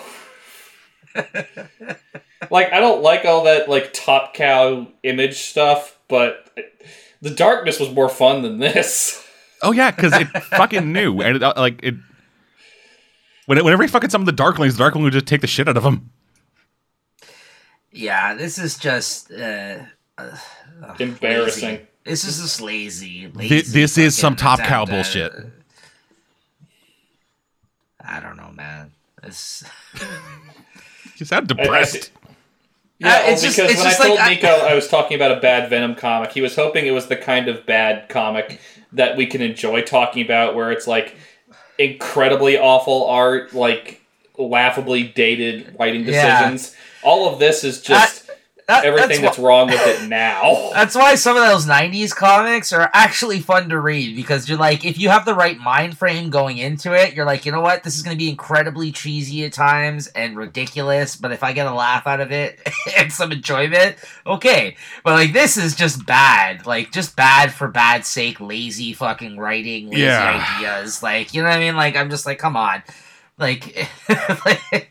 like I don't know, and, and and and you know, and they try to make it look serious. And I don't understand why the fuck this came towards the end of the last arc on his run on Spider-Man. Like it was Because- just like, no, like I said, like I don't know why Slott shit on his own creation. yeah, yeah. It was just like it, it, this because this I think was before that fucking Red Goblin arc that he did before the end Oh of his run. which was also kind of ridiculous, but uh, you know, it, it at least I- tied up a lot of loose ends. This was just like, let's just do this for the fuck of it. But, it ju- but like. just like, as like as a sign of Like- that, like Go- Hulk Goblin from Ultimate Spider-Man is a thing, and it's in Spider the Spider Verse movie, and that's Right. still less ridiculous than Red Goblin.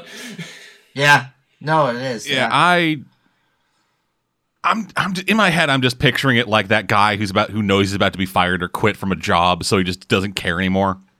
Fuck it, later, bitches. Yeah, essentially, like this. And This, is the equivalent of Dan Slott walking into work with no shirt and smoking. yeah, exactly. Because this didn't come out when the Venom movie was out. This was before No, that, Oh, right? way this before. was right, yeah, this was like a year or so. But like, I mean, we were talking about right. how like in the year or so before the movie's release, they were Marvel was trying to play nice with Sony and release Venom comics to kind of promote Venom. And I guess it worked since that movie made over a hundred million dollars at the box office. But Yeah, fuck. ugh. yeah, but on what kind of budget? Let me let me just double. I actually want. I actually want to check the numbers on that fucking movie because this is also part of my fucking job. I wonder how Spawn's gonna do. Ah, I, fuck! I don't know. Damn it! It did good. Yeah, no. Domestic, yeah. So on a production budget of 100 million, it made domestically 200 million, Yeah. and then internationally, 650 million. Yep. So fuck, it did well. Piece of shit. Yeah, didn't they already greenlight two sequels? Fucking something Probably. Yeah, they, they greenlighted a, a direct sequel and a spin-off a spin-off movie where it's just Michael Morbius. Hmm. Okay. Yeah, I can't wait to see how it crosses over with the Aunt May movie. Oh god. Yeah, but That was a book thing. is- That was a fucking thing. Avi Arad and fucking whatever ga- lady's name is that runs Sony. Both Earl sat. Pascal. Yeah, Amy, Pascal, They both sat down and were like, "Hey, okay, so we need to fucking build our own goddamn cinematic universe. We have this one fucking character. What are we gonna do with them? I know it's fucking Ant. There it is.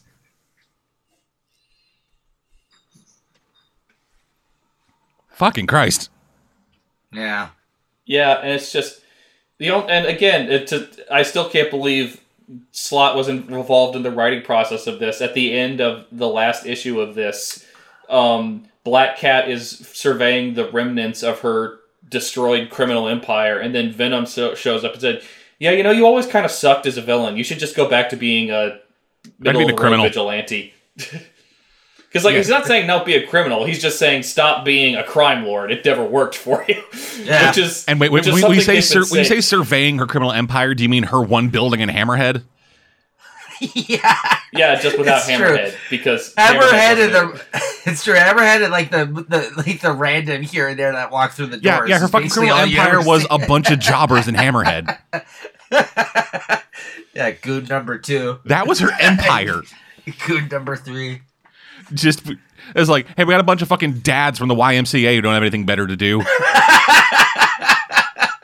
you want to fucking you want to fucking be criminals? Want to be crime boys? And they're like, yeah, we got nothing. Yeah, sure, might as well. It's like, hey, I gotta be home by. Se- I gotta be home by. Th- I gotta be off by three. I need to pick up my kid from school.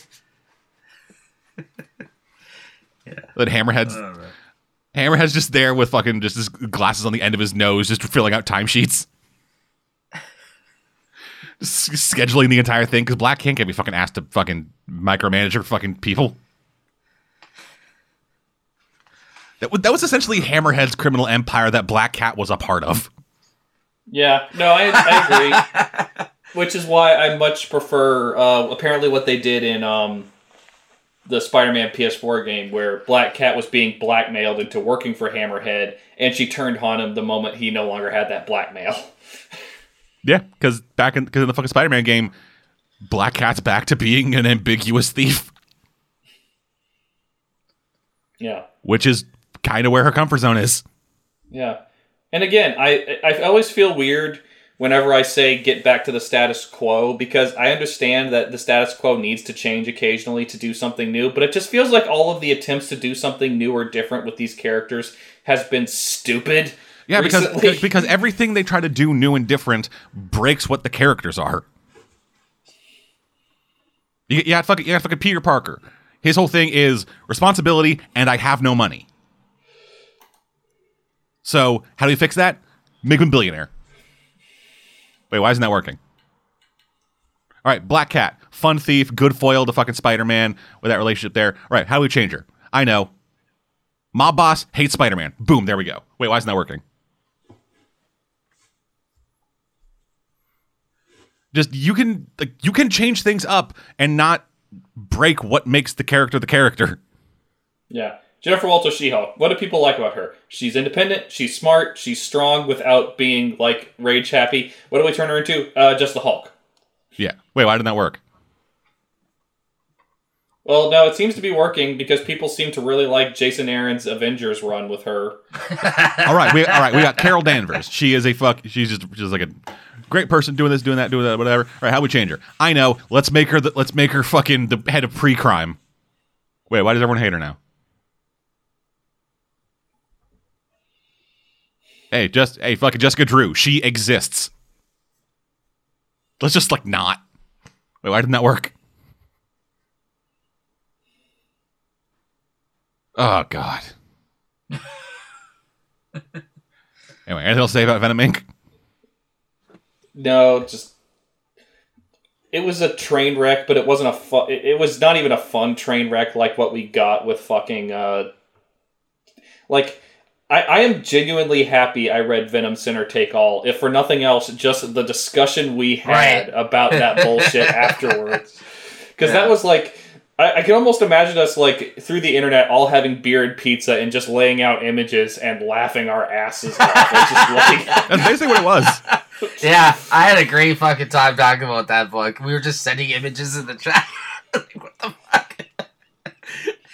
And uh, oh, speaking of that Venom movie, Dead Man, uh, they just released the Blu-ray of it, and uh, some of those stupid special features from it have been leaking on YouTube. And one that just I found hilarious is when the images of Ann Weying as She Venom from that book, Sinner Take All, were showing up in like a special features edition, and Kevin Smith was trying to defend how awesome that book was. oh god. Was he really? yeah. Oh god. Yeah, Kevin Smith. He for some reason, whore. for some reason, with all the all the fucking Spider-Man, Spider-Man shit happening right now, he's the one out there that's talking the most about Spider-Man to people. Yeah. he's still a big part of geek culture. I mean, whether or not know he he's a big what part he's of geek talking about culture. half the time. Why but, like, Spider-Man specifically? Yeah, I don't know. I mean, usually it's DC he's ringing the bell for, right? Like usually, Yeah, like fuck, he fucking yeah. goddamn. They released a video for Wired where it was like, where it was Yeah. like, yeah, he, yeah, Kevin Smith runs down all the versions of Spider-Man that's out there, and he's like, yeah, I haven't watched half of these. well, that's the thing, and he's he's he is one who, if he doesn't like something, he he he won't lie. Sometimes, like even on these DC things I've seen, and DC it pays him to do yeah, some of these. Fat Man on. Batman, Yeah, and like which you he'll know, have to change the name of because he lost a lot of weight recently, which you know, good for him. Holy Yeah, fuck! good him. Yeah, he looks a completely Yeah, it- different person. It is legitimately impressive. yeah, it's crazy. Yeah, Yeah, and it no, good for him. Yeah, It's gonna be really weird to watch him play Silent Bob like that. but yeah, No, or, or whatever. Uh, Dead Man, you'll have to go to the Canadian release of Moose Jaws. No. I'm, I'm not even 100 percent sure what that but just no. we all know Dead Man's Well, a huge I mean, fan uh, of yoga you've, heard, you've heard of um, yeah, t- no, tu- yeah, no, No, uh, I, I know about Tusk and Yoga Hosers. and Moose Jaws is the third in that trilogy. It's supposed to be the end of his Canadian trilogy. Yeah. Fuck you. the fuck is this bullshit? Jaws with a moose. The title's even worse now. yeah, it's just slapping two words together. No, it's like, yeah, so, yeah, we're making fucking Jaws with a moose. What do we call it? Moose Jaws. Yeah. And it's two words. It isn't even fucking moose jaw like one word. It is two separate words. Yeah. So I forget. Tusk be- uh, became a movie based off of a conversation he had on a podcast. Yeah. Had a, And fu- they you had a fucking podcast about, hey, what if a podcast got turned into a fucking walrus? But I mean, to be fair, I have. I literally, we, we, I literally started a podcast specifically to try to flesh out the stupid ideas we have on other podcasts. there you go. like that's how the creative process works, man. You fucking you start Yeah. bouncing ideas off each other, and then all of a sudden you're fucking writing a script. Yeah. if I knew anything about how to make a movie, I probably already would have failed to start a Kickstarter. Who's who's next? What are we talking about here? Uh, yeah, I I'm think next. it's it's it's yeah, it's Dead Man's turn again. Oh, okay. Yeah. So, um, talked so talked a bit, a bit already about the fucking Amazing Spider-Man. What I thought about that. Let's talk about Amazing Spider-Man Annual Number One because this is another fucking Venom book. Told from the point of view of the Venom symbiote right after Peter got the Right. Venom symbiote. This I saw this. I was like, what Oh. the fuck? yeah, Spencer didn't write this. Just He did saying. not. He did not. yeah. okay. Yeah. Let me actually see who fucking wrote this. We can properly assign blame. Yeah, because I didn't pick this up because I felt like if the annuals usually aren't written by the writer, the main writer of the series, I don't usually pick, grab them just because you know it's like a one-off by somebody else. Yeah, so it was uh, drawn by uh, Garry Brown with uh, writing by um, Saladin Ahmed. Oh, he's the new writer of the new Miles book, Uh-huh. um, the new Miles Morales book. oh man. Yeah, and so I will say this as the positive. Uh, Lee uh, Loridge, Loughridge, the colorist, Yeah, he's good. he did a really good fucking job on this thing. Like, like the like the book is drawn like a modern book, but he managed to color it to evoke a lot of the older style of books. Oh, that's cool. Yeah, that's that's pretty cool. I like when people do that. Yeah. So uh, the yeah also also a very like bright neon color palette, especially when he's out doing fucking Venom shit. So the idea with this is that it is telling the story of when the Venom symbiote would take over Peter's body and go out and do Spider-Man stuff when he was asleep. Right, yeah. Which And- you know could have been which was fun occasionally. Yeah.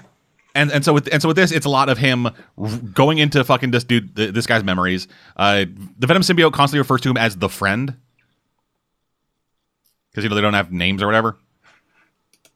Yeah, well no, I mean now they do. Now it's something like what, matriarch or something? Who fucking cares? Oh yeah, you weren't kidding. I'm looking at some preview pages right now. Yeah, nice colors. A lot of pink hues and stuff going on. Oh, Yeah. there's Black Cat. Yeah, yeah, Black Cat's in this too. Yeah, yeah, I mean, yeah, I mean, Peter was dating Black Cat when he had this. Yeah. th- yeah, Yeah. this is this is during their relationship. Oh, nice. This looks good there. I like it. Yeah, and so it is a lot of yeah. So so a lot of like Peter just kind of having nightmares about oh god, all the fucking symbiotes doing all this horrid shit out there. But it's not even that horrid. It's just he punches uh, like the symbiote punches slightly harder than Peter does. Sorry. That's about it. Sorry about that. Yeah. Oh, sorry about that, eh? well, I didn't mean to break your nose there. Just you know, stop doing crimes, eh? But yeah, so then he ends. Yeah, so then as they're going out there, just, as he's going out there doing that shit, he ends up meeting this fucking kid who he kind of starts hanging out with, and the kid tries to teach him how to be Spider Man. And yeah, he beats the fuck out of fucking Hammerhead. Talks to that fucking kid, and then the Venom story happens. Hmm. He's like, oh god, no fucking don't burn me off of your body? Let's just stay here. And Peter's like, take off, you hoser. Hey, I'm Peter Parker. I'm the spectacular Spider-Man, don't you know?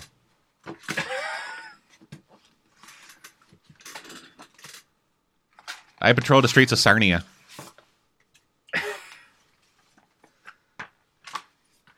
Yeah, I Yeah, it just doesn't it sound. was, it was very fucking nothing. It was nothing. there is nothing to fucking say about this goddamn thing. I already said everything I want to say about Amazing Spider-Man Actually- when I talked about Amazing Spider-Man with you earlier. Yeah. And actually, Dead Man. What's funny is, I think uh, that time Deadpool wore the Venom symbiote said more about this era of Spider-Man than this issue of Spider-Man did. Yeah, Oh, the other the other issues that you listed here, though, Dead Man, were the were they not the issues where they ha- basically had the the callback to the superior foes of Spider Man? Uh, not no, yet. Uh, that, that. that's issue Okay. six. Ah, yeah, issue okay. issue four and five was the end of that bit. That's that. Sorry, so that's the main reason why I was hoping that you were chatting. You would chat about it because um, I remember you also read Superior Foes. Ah, okay, so that's six. Okay, Yeah, that's a yeah, good yeah, one. four, yeah, four and five was like was like him going after his and like like the fucking Sentinel army begins coming up, and then Spider-Man's Yeah. like, "Come to me, giant robot!" And you just do the like, this is fucking awesome. Well, that's uh, yeah, no, that was also good. Uh, that was a shame though. That uh, that's a shame that this that annual really was just like a nothing issue. That's the thing with annuals sometimes. I Yeah. find. I don't know. But I, I guess if I want something a bit more meat on it, um, I have also been reading uh the lead into Spider Geddon. I've heard good things actually about Spider Geddon. Edge of Spider Geddon has been pretty good. Okay. See, Yeah, I, yeah. I was like, eh, I don't know, but it's Christos Gage, right? Yeah, uh, well, so no, no, I don't think the Edge books are. So the Edge of the Spider Verse, Edge of Spider Geddon stuff is like Edge of the Spider Verse, Edge of the fucking Venom Verse, where it is. Let's take let's take a look at one of our ultimate alternate universes for this like little lead-in story. And so far, of the three that I've watched, of three that I've read, apologies, uh, it is uh, Spider Punk, uh, Peni Parker, Spider, and then uh, and then fucking Spider Spider Peter and Spider Peter and Uncle Ben. Which I, it's a it's all the whole thing. Yeah, so the fucking uh the the punk one I I it's weird. I like the punk one. I don't want to see an actual book about it. Yeah, fair. Yeah. Like it is a neat concept for like a single story. I don't think it works for like a whole book. Because with this cuz th- this one it is uh it's Spider-Punk versus Kang the Conqueror who came back in time after copywriting his story. Ooh, I do love King. Yeah, so so he turned the, so he turned the Spider Punk into a marketable ch- into a marketable children's character. Mm-hmm. Which that ain't gonna fucking fly. Yeah. So we get to see fucking him and Captain Anarchy fighting against a bunch of like robotic spider plushies before he summons Punk Rock Hulk. And that's all pretty good. Uh, the the Peni Parker one is about her, and that actually has a Venom storyline in it. And it's a and it's a more interesting one than I think I've than than, than, I've like really they realize it's more interesting than it has any right to be. hmm Yeah, so with that one, um, Peni meets a new meets a new girl at her school, Addy Brock. who is the new pilot of the of of the fucking Venom mech, which was not built, which was uh, not built or was built in such a way that it wasn't like properly fucking tested or whatever. So it actually just ended up eating both Addy Par- Addy Brock and Aunt May. Just she goes inside, they go inside of it, and all the tubes inside of like fucking started seeping into Addy, and just like fucking using like essentially assimilating her like the fucking Borg. Mm-hmm. And this is the most Ava thing. Like this, this whole this whole fucking book has been this whole fucking universe essentially been what if Spider Man was Ava. Okay. And we got a shot in here that I think is actually just straight up Ava. Let's let me see if I can send that to you. It's just the middle panel on that fucking page. Okay. Uh, yeah, that kind of looks like Unit One, but it's hard to tell. A lot of those Eldritch robot things kind of look similar. Yeah, I, just, just like just like the square teeth and everything, just the screaming of it. Yeah. So, and the other one is about, uh, like I said, um, Spider Pete and Ben, uh, which is which is the one where Peter is like ten years old and got the spider powers, and then he gave part of those spider powers to Uncle Ben during a blood transfusion. And so now Ben just has a fucking like, just rolls up in fucking work overalls and a bandana. Yeah, you see, Dead Man, the only uh, Spider Geddon tie-in I read because I thought it was interesting was the one where uh, Mayday Parker met Annie. Yeah, I have not gotten to there yet. I don't think. You should because that one, I, like, I, it occurred to me that this was in their backstory, but it did not occur to me what would play out if they ever met. Like, oh yeah, uh, Mayday in Annie's universe was Peter and Mary Jane's first child who died in utero.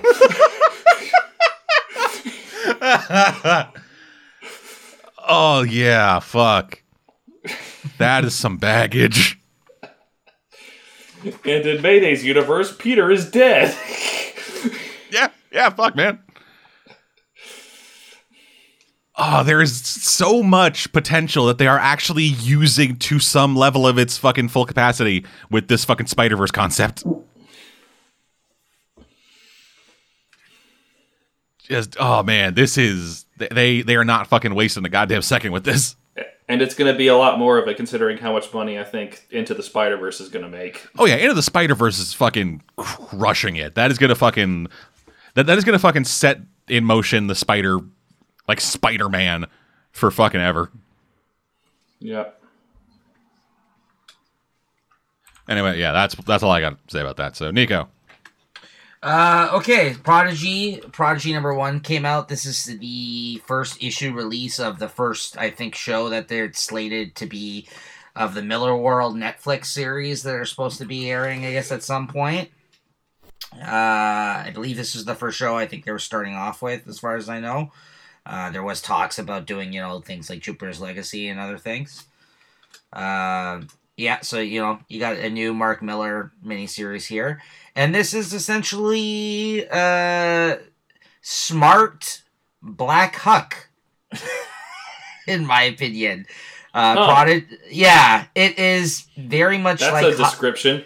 yeah, um, in the sense that Huck was not bright, but a, just genuinely a good person. I felt, and we talked about Huck, me and Dead Man, quite a bit on this show when it came out.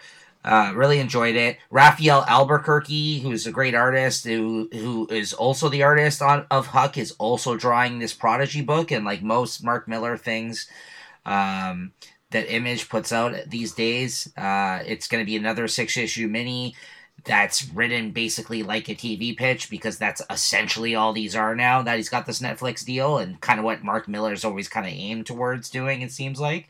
Um, you know, but really fun idea.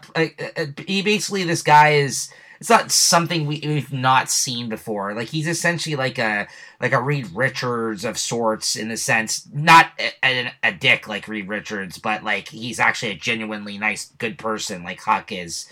Uh, but he's just in terms of intellect, like he's just one of these guys that's that's so smart and and bored that he he entertains people that bring him ideas and he's up for a challenge and and doing stuff to help people while uh, while still kind of piquing his interest and figuring things out. That's how much of a genius level kind of person that he is. And and and in in there in the first issue you basically see him as a child um, he does like amazing things uh, feats as a child like uh, he he basically gets beat up by uh, bullies at school, then go goes home and watches like a bunch of kung fu movies and learns how to do all the martial arts just by watching the video. Coming back to school and kicking the shit out of the guy, and then basically says, "Yeah, well, I guess I'm to be kicked out of school now."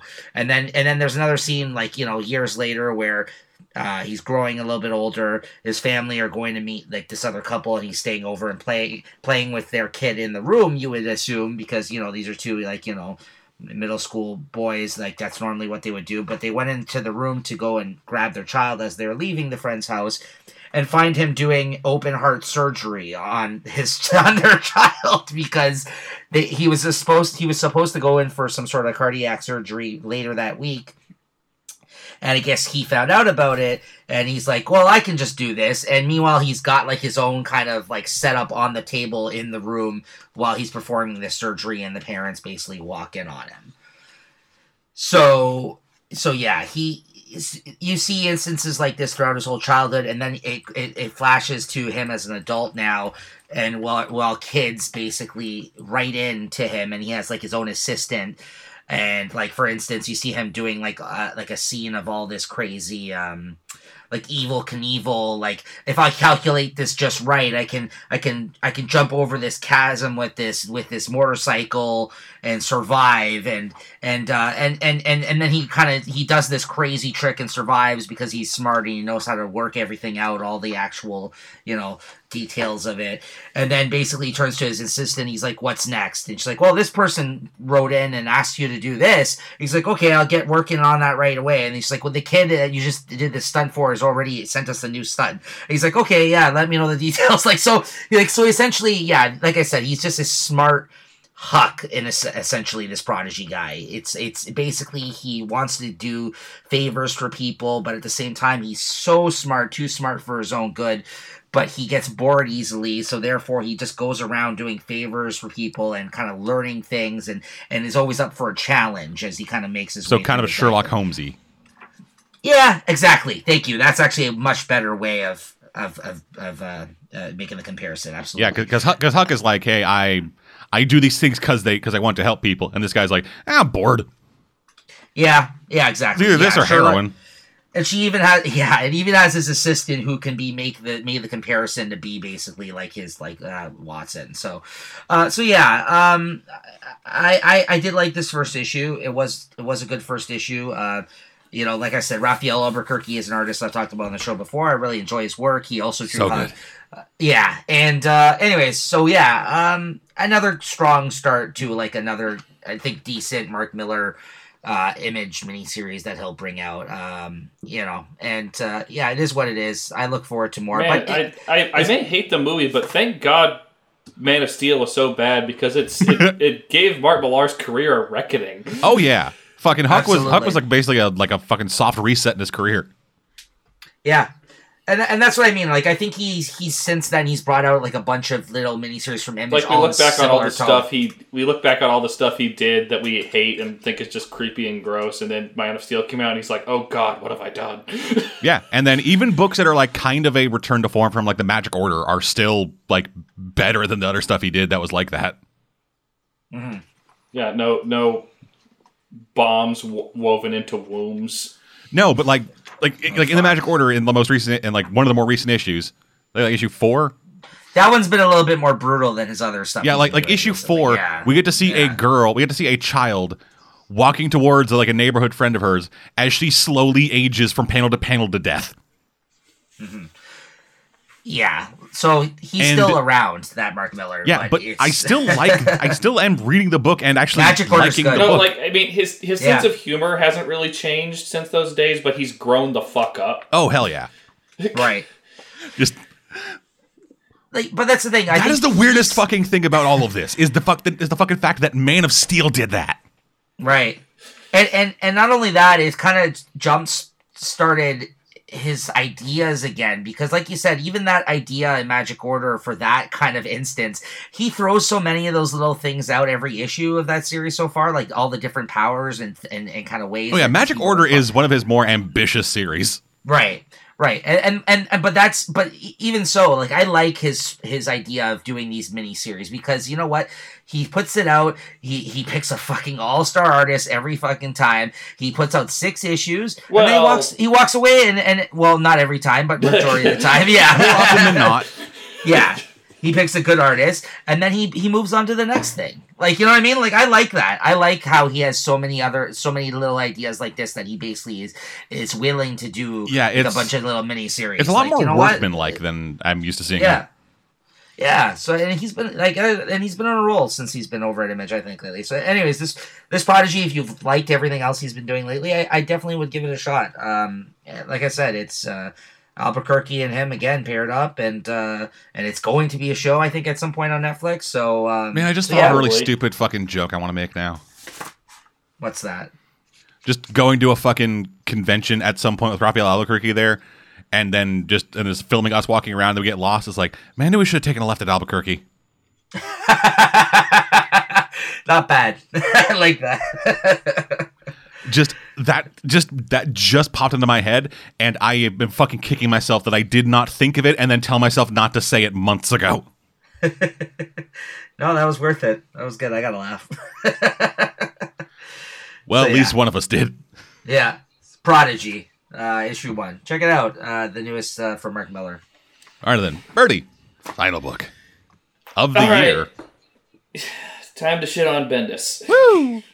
Well, not entirely. Uh, Aw, okay, so I, I read the Jessica Jones run he did right before he dumped Marvel to go to DC, hmm. and I like and hate this. I love and hate this book. Okay. like the middle volume, and it's kind of split on whatever story he's trying to tell. Because like the middle volume really works where maria hill just breaks into um, jessica jones office and says hey someone's trying to kill me. Can you find out who? And it's revealed that maria hill had put a hit out on herself for if she ever became a civilian so she could essentially commit suicide by assassin. What? Like uh, okay so anyone who's read most any marvel comic featuring her knows that maria hill's kind of a bitch Mhm. and this story basically goes into like her first mission her first real Yeah. mission with nick fury and shield where shit got fucked and people died that she really didn't think needed to but that was the mission and so and she has this speech where she's like, "Yeah, I, I was this sanctimonious idiot who thought that even in the spy world, morality was black and white, and that I had done a horrible thing, and that I would just work my job to the best of my ability, and to pay for my crimes, just have myself killed once I became a civilian." Oh yeah, yeah, I remember that. I actually like that as a storyline, and it kind of She it put like a sleeper like- cell type scenario in motion, right? Yeah, yeah, yeah. Yeah, and like if it, the the slow realization that it, the fact that everything is morally gray makes her a more likable human being is kind of funny to me. but it's a good storyline. Uh, unfortunately, the first volume is garbage. Like, and I talked about this separately with Nico once I finished reading it. Um, the issue where Jessica Jones interviews a person who seems to remember uh, that Secret Wars happened, that it changed things in the universe, and that it drove him crazy. That was kind of cool, but the majority of this is a cliche of certain types of comic book storytelling that I despise, which is the fake, bla- the, the Black Ops fake fake out. Yeah, you, yeah. You talked about me. Talked about this with me a bit too. Um, and I, I guess I'll just throw that out there because I probably won't be able to contribute much to this conversation just going forward. I read the first issue of this and stopped Yeah. because just the biggest problem I had with it was that it felt like a regression of the character.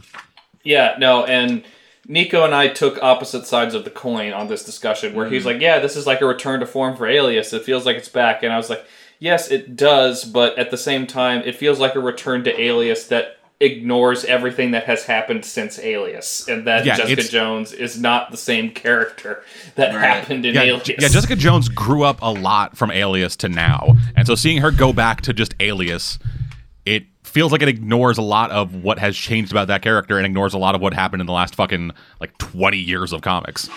I, Yeah, I thought and then third- specifically that one issue though, where they she brought somebody into the station, and he he basically realizes that the world is like a comic and nothing fucking matters. Like that was the one issue for me where I was like, that felt like Oh, yeah, like- that would that would have been great. And if, if the story was just if the story for this fucking book was Jessica Jones fucking investigates Secret Wars.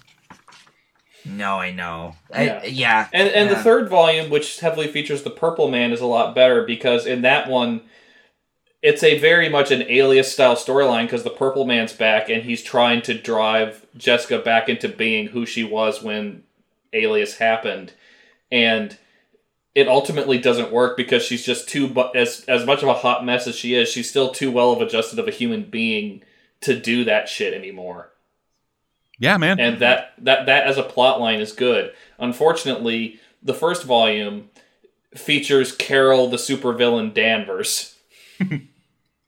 because Carol Danvers, history's greatest monster.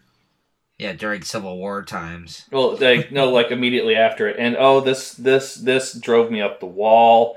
Okay, so it turns out the reason Jessica Jones was in prison was to set up a black op set up run by Carol Danvers where she would infiltrate a anti-superhuman terrorist organization and Carol in her infinite stupidity told Jessica to hide to not tell Luke that this was happening and to hide their shared child from him so that it couldn't be used against her if her cover was blown. Eat ass, Carol. You fucking suck. And once it's revealed that this was a undercover black op, Carol's just like, "Look, I'll explain everything to Luke. He'll be fine. Nothing bad will happen." Spoilers: Luke finds the child and runs off with it. Yeah, of course it fucking does. Yeah, and this is and this is what I mean about this type of trope where when they do these black ops in comics, they're like, okay, uh, to fool the bad guys, it has to look real. But at the same time, in their own heads, the people running these things are, like, well, of course it's fake. Nothing bad's going to happen if we just try to make it look a little bit more real. And uh, the example I always go back to is Young Justice, where apparently Nightwing did not think anything bad would happen if they faked Artemis's death by having it look like Aqualad killed her. There is nothing that could possibly go wrong with that. Don't be stupid, stupid. She's they're they're just fucking taking this goddamn whatever fake killing her and then just whoop blah, blah. Yeah. So yeah, uh, the the infiltration and the the the arrest of the criminals ultimately works, but now now I have to talk about Civil War Two again. Woo! Bring out the tequila. Okay. So now I got the rum right here. Feel like I have to take a Uh, shot every time we mention this fucking book. Yeah. Okay, so I think you remember, Dead Man, that one of the more memorably stupid moments is when Carol arrests a woman who had no history of committing a crime and no one suspected would commit a crime because of something that was shown to her by uh, whatever the fuck that inhuman was called. I can't remember. His Yeah, that kid shows her a vision, vision, so he goes and arrests her, oh, but the briefcase is empty. Yeah, and like there's no evidence that anything was or will be in the case, but she still leaves her imprisoned looking for evidence for what must have been days, apparently. Oh yeah, just this fucking just this fucking middle class lady just in a fucking shield black site prison for no reason. Yeah. Thanks, Carol. Had a really good time visiting your gulag. Yeah, and so now that woman, Allison Green, is the head of this anti superhuman terrorist organization. And Ulysses. That was the Inhuman. uh, I didn't really care. Who Nico, but cares? Thank you. Fuck that kid. Thought you but- cared. but the the reason, and this is the really stupid part, like. I think Bendis must have heard this while he was writing Civil War Two and felt like he had to address it, but not really deal with it. Uh, Carol realizes that because uh, Carol and Jessica have this conversation where Jessica says, "You know, this this woman at the head of the terrorist organization really had a hard on for you. She says you tortured her and imprisoned her. It's like, what? I didn't do that. What was her name? Allison Green. Oh fuck. Oh fuck! I did do that. Shit. Why did I forget and, all of my human rights abuses? Yeah, and Carol's like, wait, I couldn't have turned someone into a murderous terrorist by just thinking that they would be and imprisoning them ahead of time, would I? Because, like. oh, fucking Christ. Pre crime is a thing. you have to fucking be real goddamn specific when you're writing pre crime stories, because otherwise, this bullshit happens. Yeah, and Carol's like, I, you, you have to prove that this isn't my fault. I can't have that on my conscience. Like, oh, fuck you, Carol. It is on your conscience. It's like every review I've read of this specific issue where this was brought up was like, it is too easy a pill to swallow to assume that because Carol incorrectly arrested someone on pre-crime assumptions, they perpetuated that that person's crimes themselves. I'm just again, I'm in my head. I'm just thinking like a what if storyline of what if somebody showed Carol a DVD copy of Minority Report before she started Civil War Two.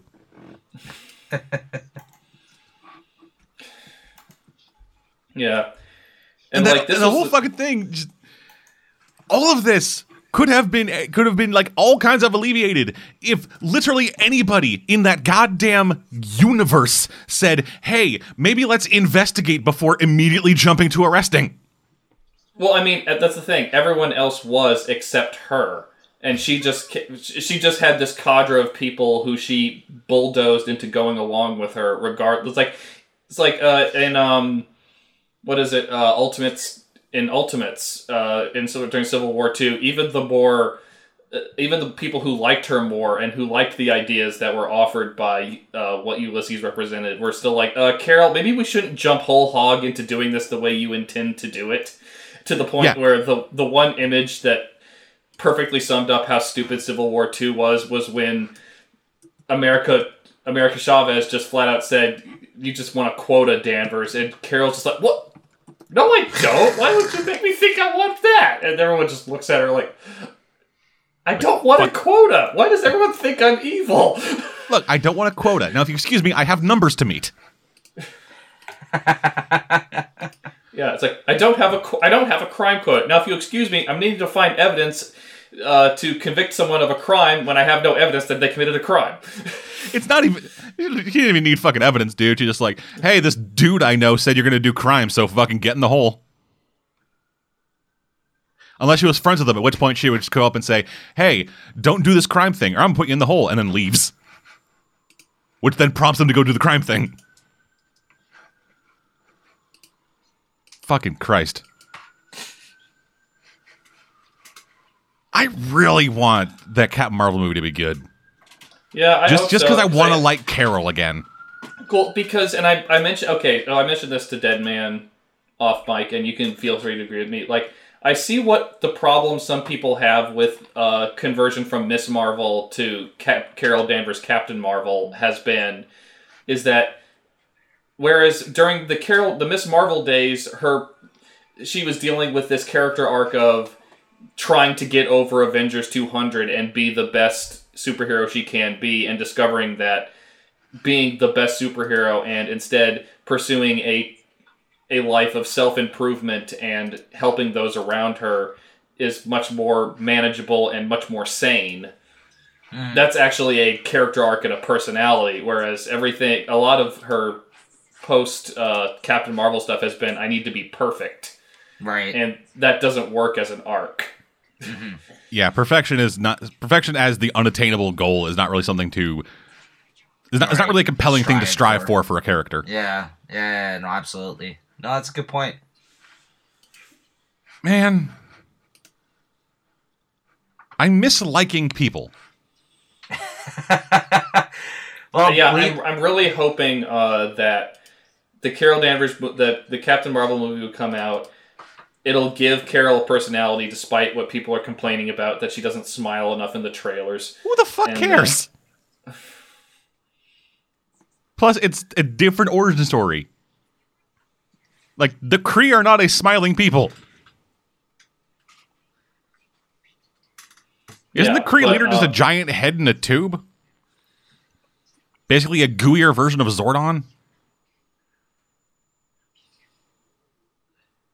Yeah, Yeah, And- pr- pretty much, the, yeah. The, the high, I think the high, evolu- yeah, the the the, Yeah. high, the ult- High ultimate evolutionary. intelligence. Yeah, No, no, Yeah. High, High Evolutionary is a totally different guy. Oh no, that's the no, robot the, the, dude. su- the supreme Yeah, yeah, yeah. intelligence. Supreme that's intelligence, it. that's That's it. it. Yeah. Yeah. Yeah. But yeah, when, you- when the leader of your people, when your leader of people is that called the Supreme Intelligence, not a whole lot of giggles happening around there. Yeah. But Yeah, yeah, no, that- um, I just. Not- Yeah, but getting back to it's like it's the moments where Bendis does something different than what he did with Alias with these characters, I kind of like. But the moments where it feels like he's just trying to rewrite things so that he can just write as if it was Alias again, I don't like. So it's a very much a one or the other scenario, and thus it's a mixed bag of a series. Yeah, I would have, I would have been much more into the series if if it was like still do the whole like neo noir thing, but make it modern Jessica. Yeah. I, I know that some people And have that. again, there there are parts of that in the later parts of the series. That's where it kind of felt like that. But too much of the early issues felt like it was just an excuse to get Jessica back to where she was in Alias, so that Bendis could write her like that again. And I don't like that. Yeah, the introduction is some kind of metaphor of her crawling out of the fucking Hudson. Yeah. So yeah, I mean, I Nico also read this whole thing. Uh, I'm kind of 50-50 on it. I think he likes it a little bit more than I do. Yeah, I mean, I didn't like it obviously as much as Alias, but I uh, I thought it had its moments. But I, I also had some some issues with it, like similar to some of the things you had mentioned. I, I- I thought it was really cool though that he was able to get Michael Gaydos, the artist, back for this. Yeah, no, the art was very good. I, I, I- liked the art throughout. And there's this creepy image where in the when uh, the purple man first shows up again, he's conversing through Carol. Huh. Did they ever do the flashback with Mark Bagley Jr. stuff again? No, unfortunately. Okay. Oh, with her as Sapphire or whatever the hell her Jewel. name was. Jewel, yeah. yeah, yeah, yeah. Is Jewel. The purple one, yeah. Okay. yeah, it's fine. It's fine. Yeah. Go back and read Alias is what I would say. Yeah, and 'Cause that is the much Nico, better. Maybe read some of what Bendis has written for DC. Mm-hmm. I have been enjoying it. Yes, Yeah, it's pretty. It's all right. I like his Superman stuff so far. So, anywho, Yeah. moving on to my final book. Uh, book I probably should have done earlier, just because not much to really talk about with it. But Juke Joint. Mhm. You guys ever read Redlands? Yes. It's kind of like that, but Yeah. worse. Oh, Oh, I liked that's too bad. Redlands though. You didn't like Redlands? No, I liked Redlands. I liked it. I liked it a lot. It was Oh, just- okay. It just, it It's just, just 'cause Juke you Joint word is a worse. lesser Redlands. okay. I thought you meant Just- worse, as in then, Redlands was uh, not I- good. a book I forgot to mention, but Nico, you can comment on this as well. Uh, yeah. Southern Bastards Volume Four came out, and that So was delayed. fucking awesome. It was awesome, but so fucking delayed of a book. I, I- that's what Yeah. annoys me with that. But yes, it was good. yeah. So I just like I love how that ended, where it was just like, I don't want to kill you. I'm gonna watch everyone in this town who loved you tear you apart, and then I'll just put the bullet in your brain when you're a corpse. Yeah. it's an awesome book.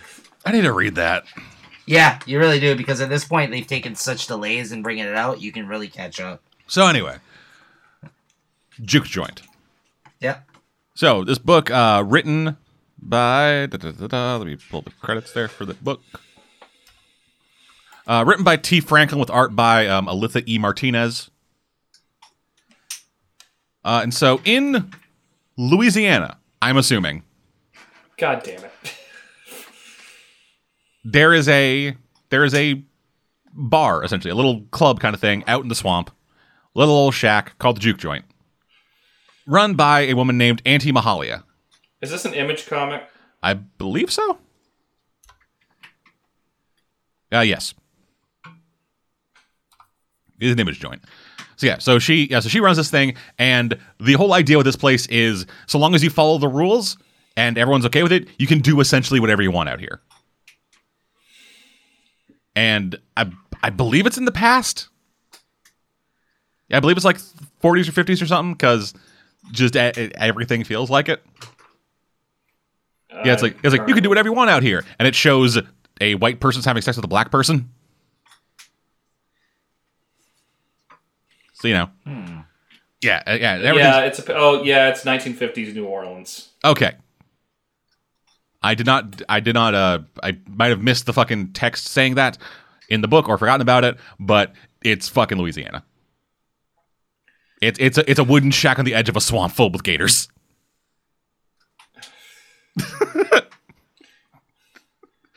yeah. So God damn it.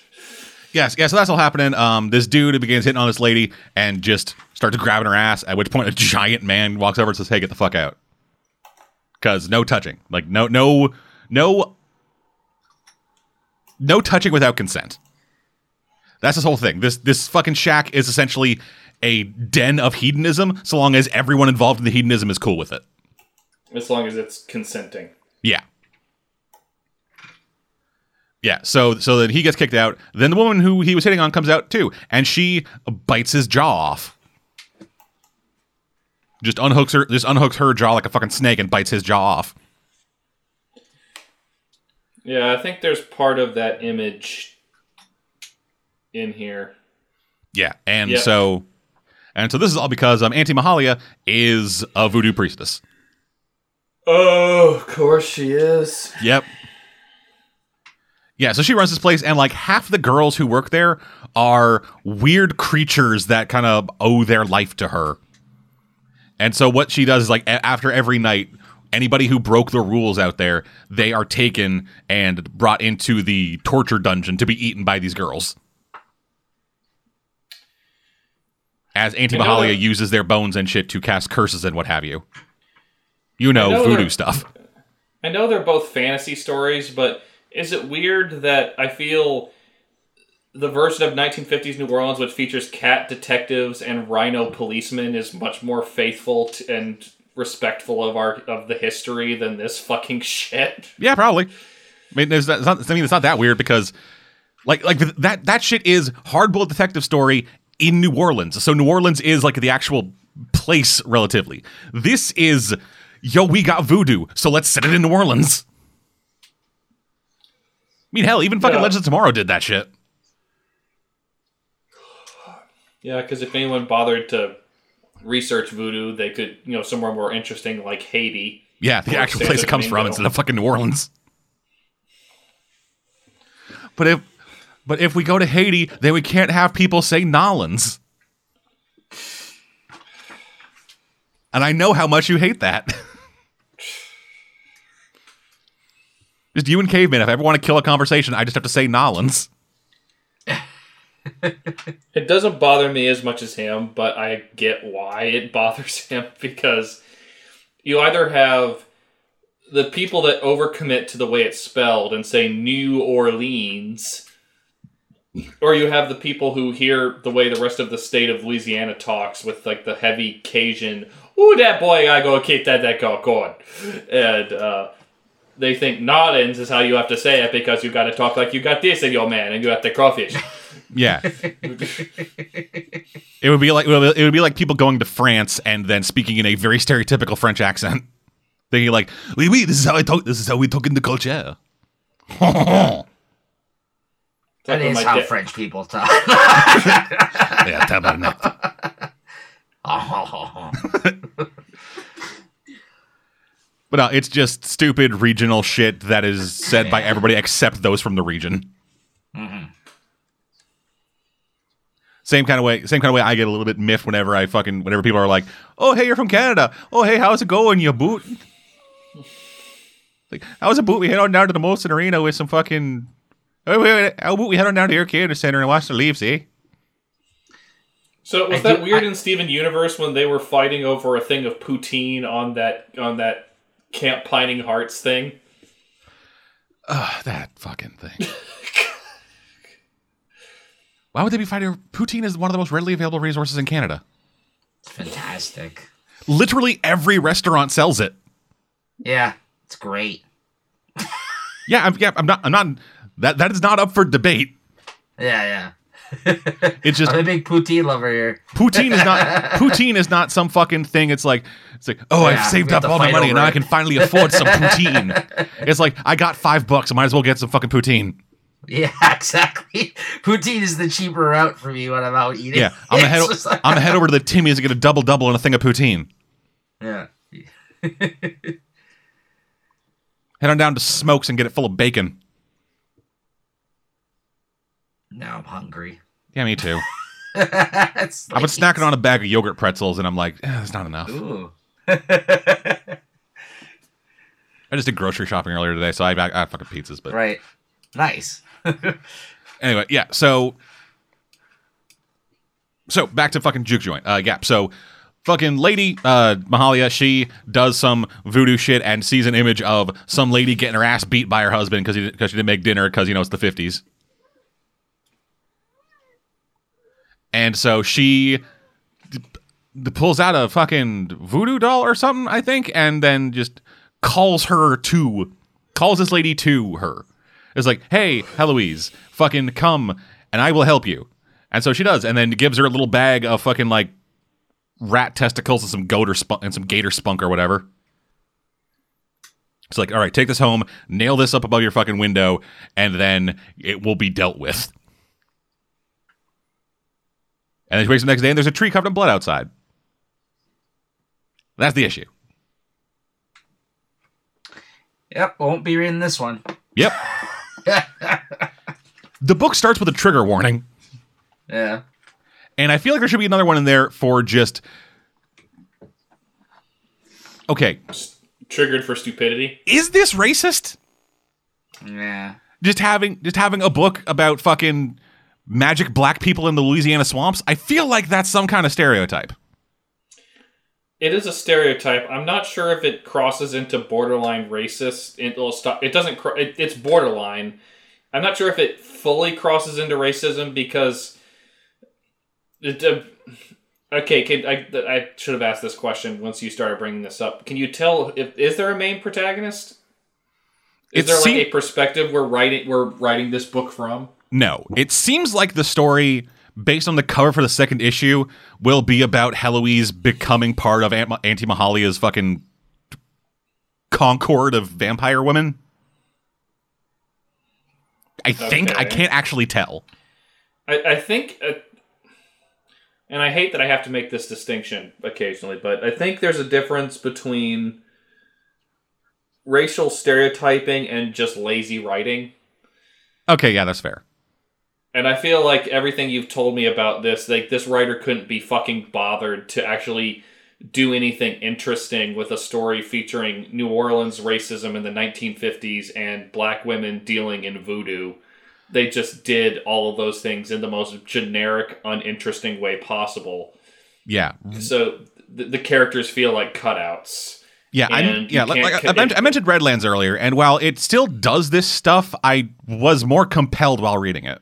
Oh no, I've read Redlands. I kind of like Redlands, even though it it, hmm. it goes into like the South Florida redneck shit a little heavier than I usually like. Hmm. But,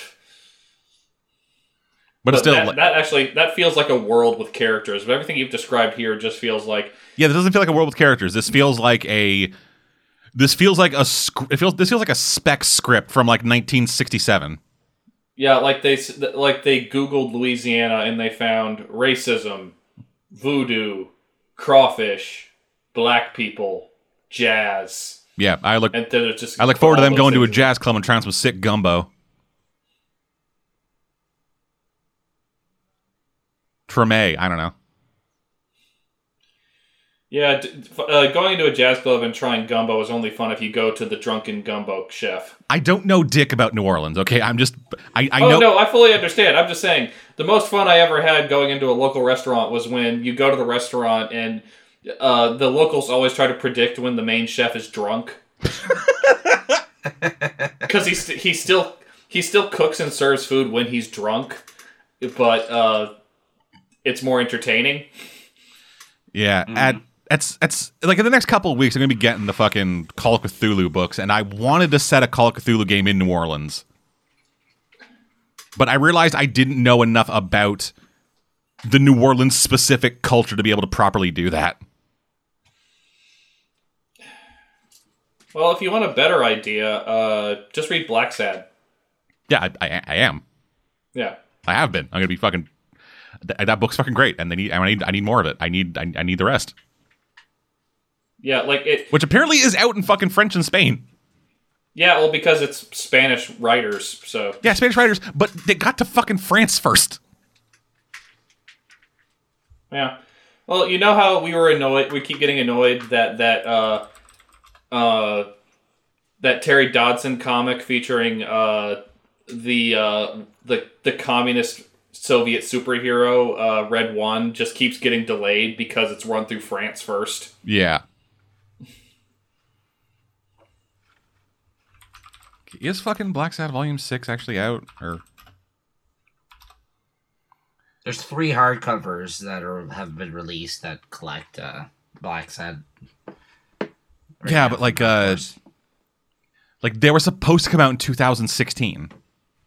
no, I think the last the last one was very a very thin volume. I think it was called L. What the hell is it called? Something. It's the one set in New Orleans. Yeah, oh, no, it's the got- Am- no, no. I'm sorry, that's the second one. Amarillo. It's the Amar- That's it. yellow, yellow That's something. it. Yeah, Yeah, it's got like Amarillo. a car on the cover. Yeah. But yeah, yeah, like I'm actually according to according to Wikipedia, uh, the sixth and seventh volumes were supposed to have been released in French in 2016, Okay, so we're probably just waiting on the translation right now. Then. and then the English, while no release date has been announced, they have confirmed it is coming out in English. Nice. Yeah, okay. That- uh, I looked. Apparently, they have to translate the novels before they can before they can distribute hmm. them through Dark hmm. Horse. Hmm. Well, yeah, naturally, but still, like fucking So apparently, maybe that process is going slowly. any update, man, anything. But yeah, I mean, I don't think it covers everything. But if you want a decent snapshot of like a noir era time to do New Orleans shit in, just read Blacksad. Yeah. Okay. Sorry about So- that, roommate. So, Uh, but so fuck this Alright. book. yeah, fuck, I'm- I'm- yeah, fuck, fuck Juke Joint. It's terrible. All right. If you want to read something about magic voodoo black people, read fucking Redlands. Yeah, I like that. One. Or literally anything written by somebody who visited New Orleans once. and just once. Okay. Oh, an expert on New Orleans culture. I once watched that episode of Bones where she got fucking cursed by chicken feet. Yeah.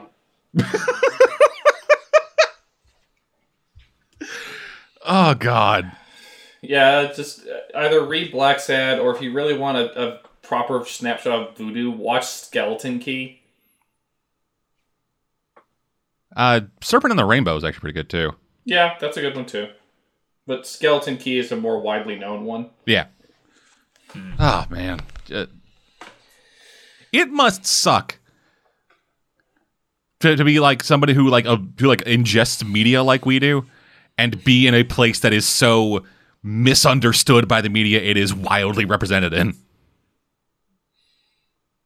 Yeah, well, I mean, believe me, I was more than a little miffed when CSI New Orleans be- became the new hot thing on CBS. People keep saying. So, hey, is it true you that you just have cop stations all over the French Quarter? I'm like, no, there's no space to do shit down there.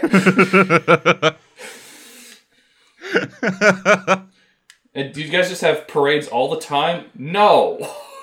Yeah, we have like the party season when other people have parades. We just then that the rest of the time is just a fucking city. Yeah, whatever. Just so was that the end of the of the books? Uh, no, Nico has the last. Uh, Oh right, yeah, I couldn't remember yeah. the order. Yeah, I couldn't So I remember the just order. wanted Sorry. to quickly talk about Batman Annual number three.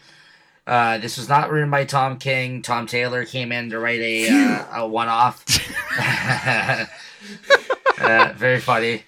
uh, Otto Schmidt was the artist on this one, who's been doing, who did some great work on Green Arrow at the start of uh, Rebirth.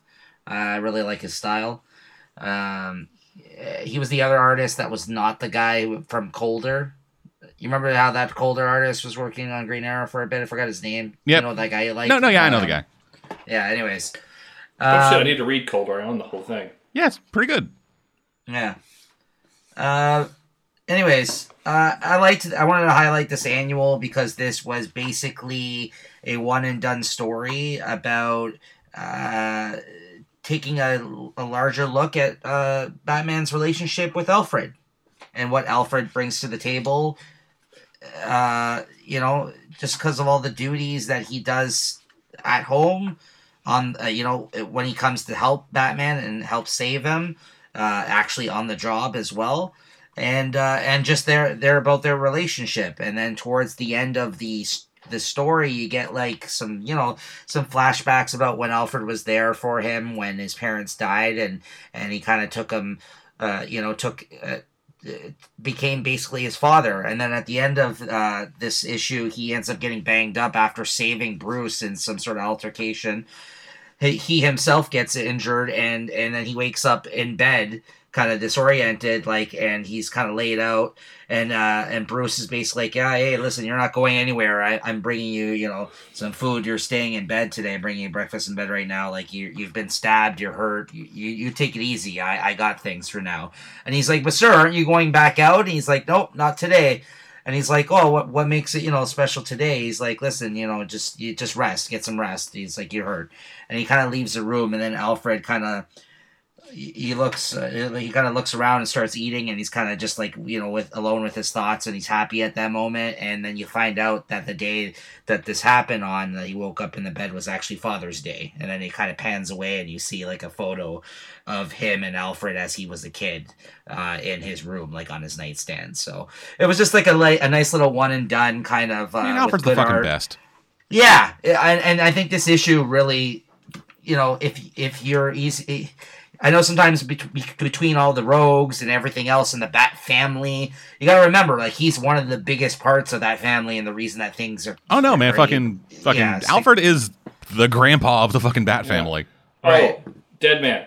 I don't know if you read this, the Injustice 2 annual, where uh, Alfred and Pa Kent have a heart to heart about raising superheroes. Oh, damn it! That's so good. That sounds like a nice moment. Yeah. It's the fucking where, best. Where, where Ma Kent goes into the cell Superman is being held in after Injustice 2's events to give him a pie and to So- hug him. So is that also Tom Taylor Injustice then? Is that also Uh, I can't remember or- who wrote it. I'd have to check, but it, Okay. but it, but it also flashes back to pre Injustice events where Mhm. uh, it was showing how Lois in this universe interacted between Superman and Batman, and it was kind of just sweet and heartwarming. And just that last image of Pa Kent sadly leaving his son in prison for all eternity was just heartbreaking. Hmm. God damn it! This shit's- So yeah, I mean, it- Oh, that- yeah, oh, so good. Injustice is This- fucking this- great. yeah. This Fuck this what it did to also Wonder like is- Woman, but And that, that's the caveat's always there, man. Just fucking let me have this. So yeah, like I said, this was like also like a like a heartwarming little one and done story about Alfred and, and Bruce's relationship. And so if you haven't been digging kind of what's been going on in Batman currently, or if you're just looking for like a quick one and done, really good, well told Batman story with great art and uh, uh, touching moments, uh, this is definitely for you. Batman Annual Three will be the last book I talk about officially on the show as a regular. uh, yeah, so um, yeah, I enjoyed it. Alrighty then. All right, So I guess on that note, yeah.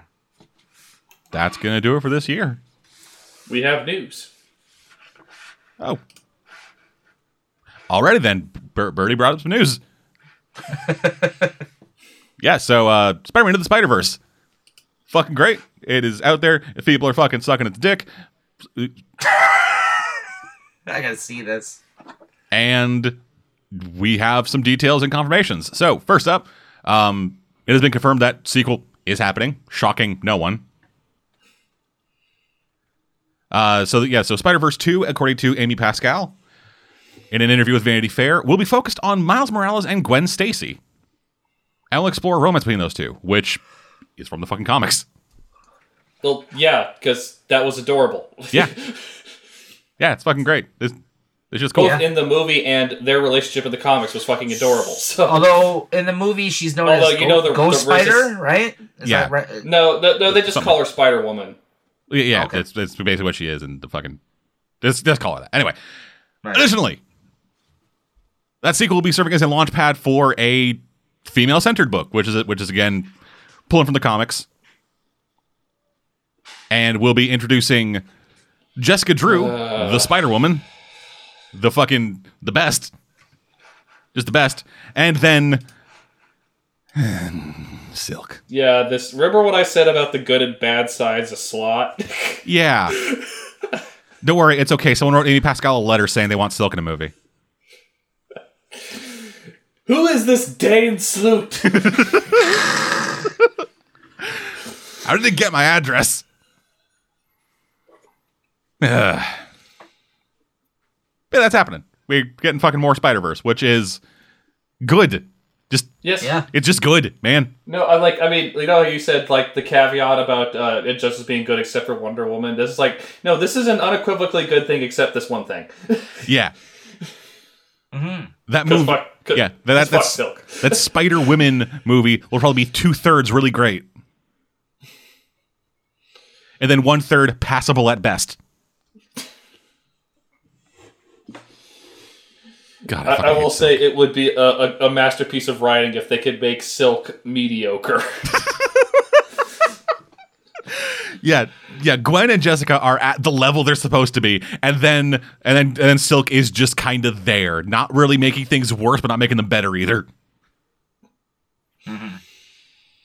That would be fantastic, but I don't think they will go that route because we're not writing it. uh, anyway, that's gonna do it for this year. Thank you all for joining us. We, well, most of us will be back. Nico I'll be be around. around. Yeah, I'll be he, will he'll still be kicking around. Yeah. Whenever we call him, he'll be there. Yep. Occasional pop ups on the podcast every now and again, as well as Felling Titans, Yes. our portentous name for our shitty series of us just Yeah. pooping on Titans. Let's not forget. Just Robin versus Batman. yeah, that's yeah. Just I, I will have the I will have the poop bucket ready. Just I got to install a noise gate on this. I got I got to install a noise gate on this thing and then do some fucking test shits to see how see how loud my fucking poops get. anyway, yeah. So January 11th, uh, Titans will be coming out on Canadian Netflix. At which point, myself, Nico, and Birdie will be sitting down to watch the entirety of the series for X and Y. Our very regularly updated TV commentary series. We do it very often, and you all know it and love it. Yep. Our last one was two years ago. but yeah, so we'll be doing that. Um, and then the podcasts, as regular, I'll be kicking, we'll be picking back up the week of January 7th with the next comics podcast uh, coming out somewhere around January 16th. So we'll see you guys then, along with the rest of the shit we're doing. But until then, I'm dead. I'm Birdie. And for the last time, I'm Nico. We'll see you guys in 2019. Merry Christmas and Happy New Year. Thanks, guys.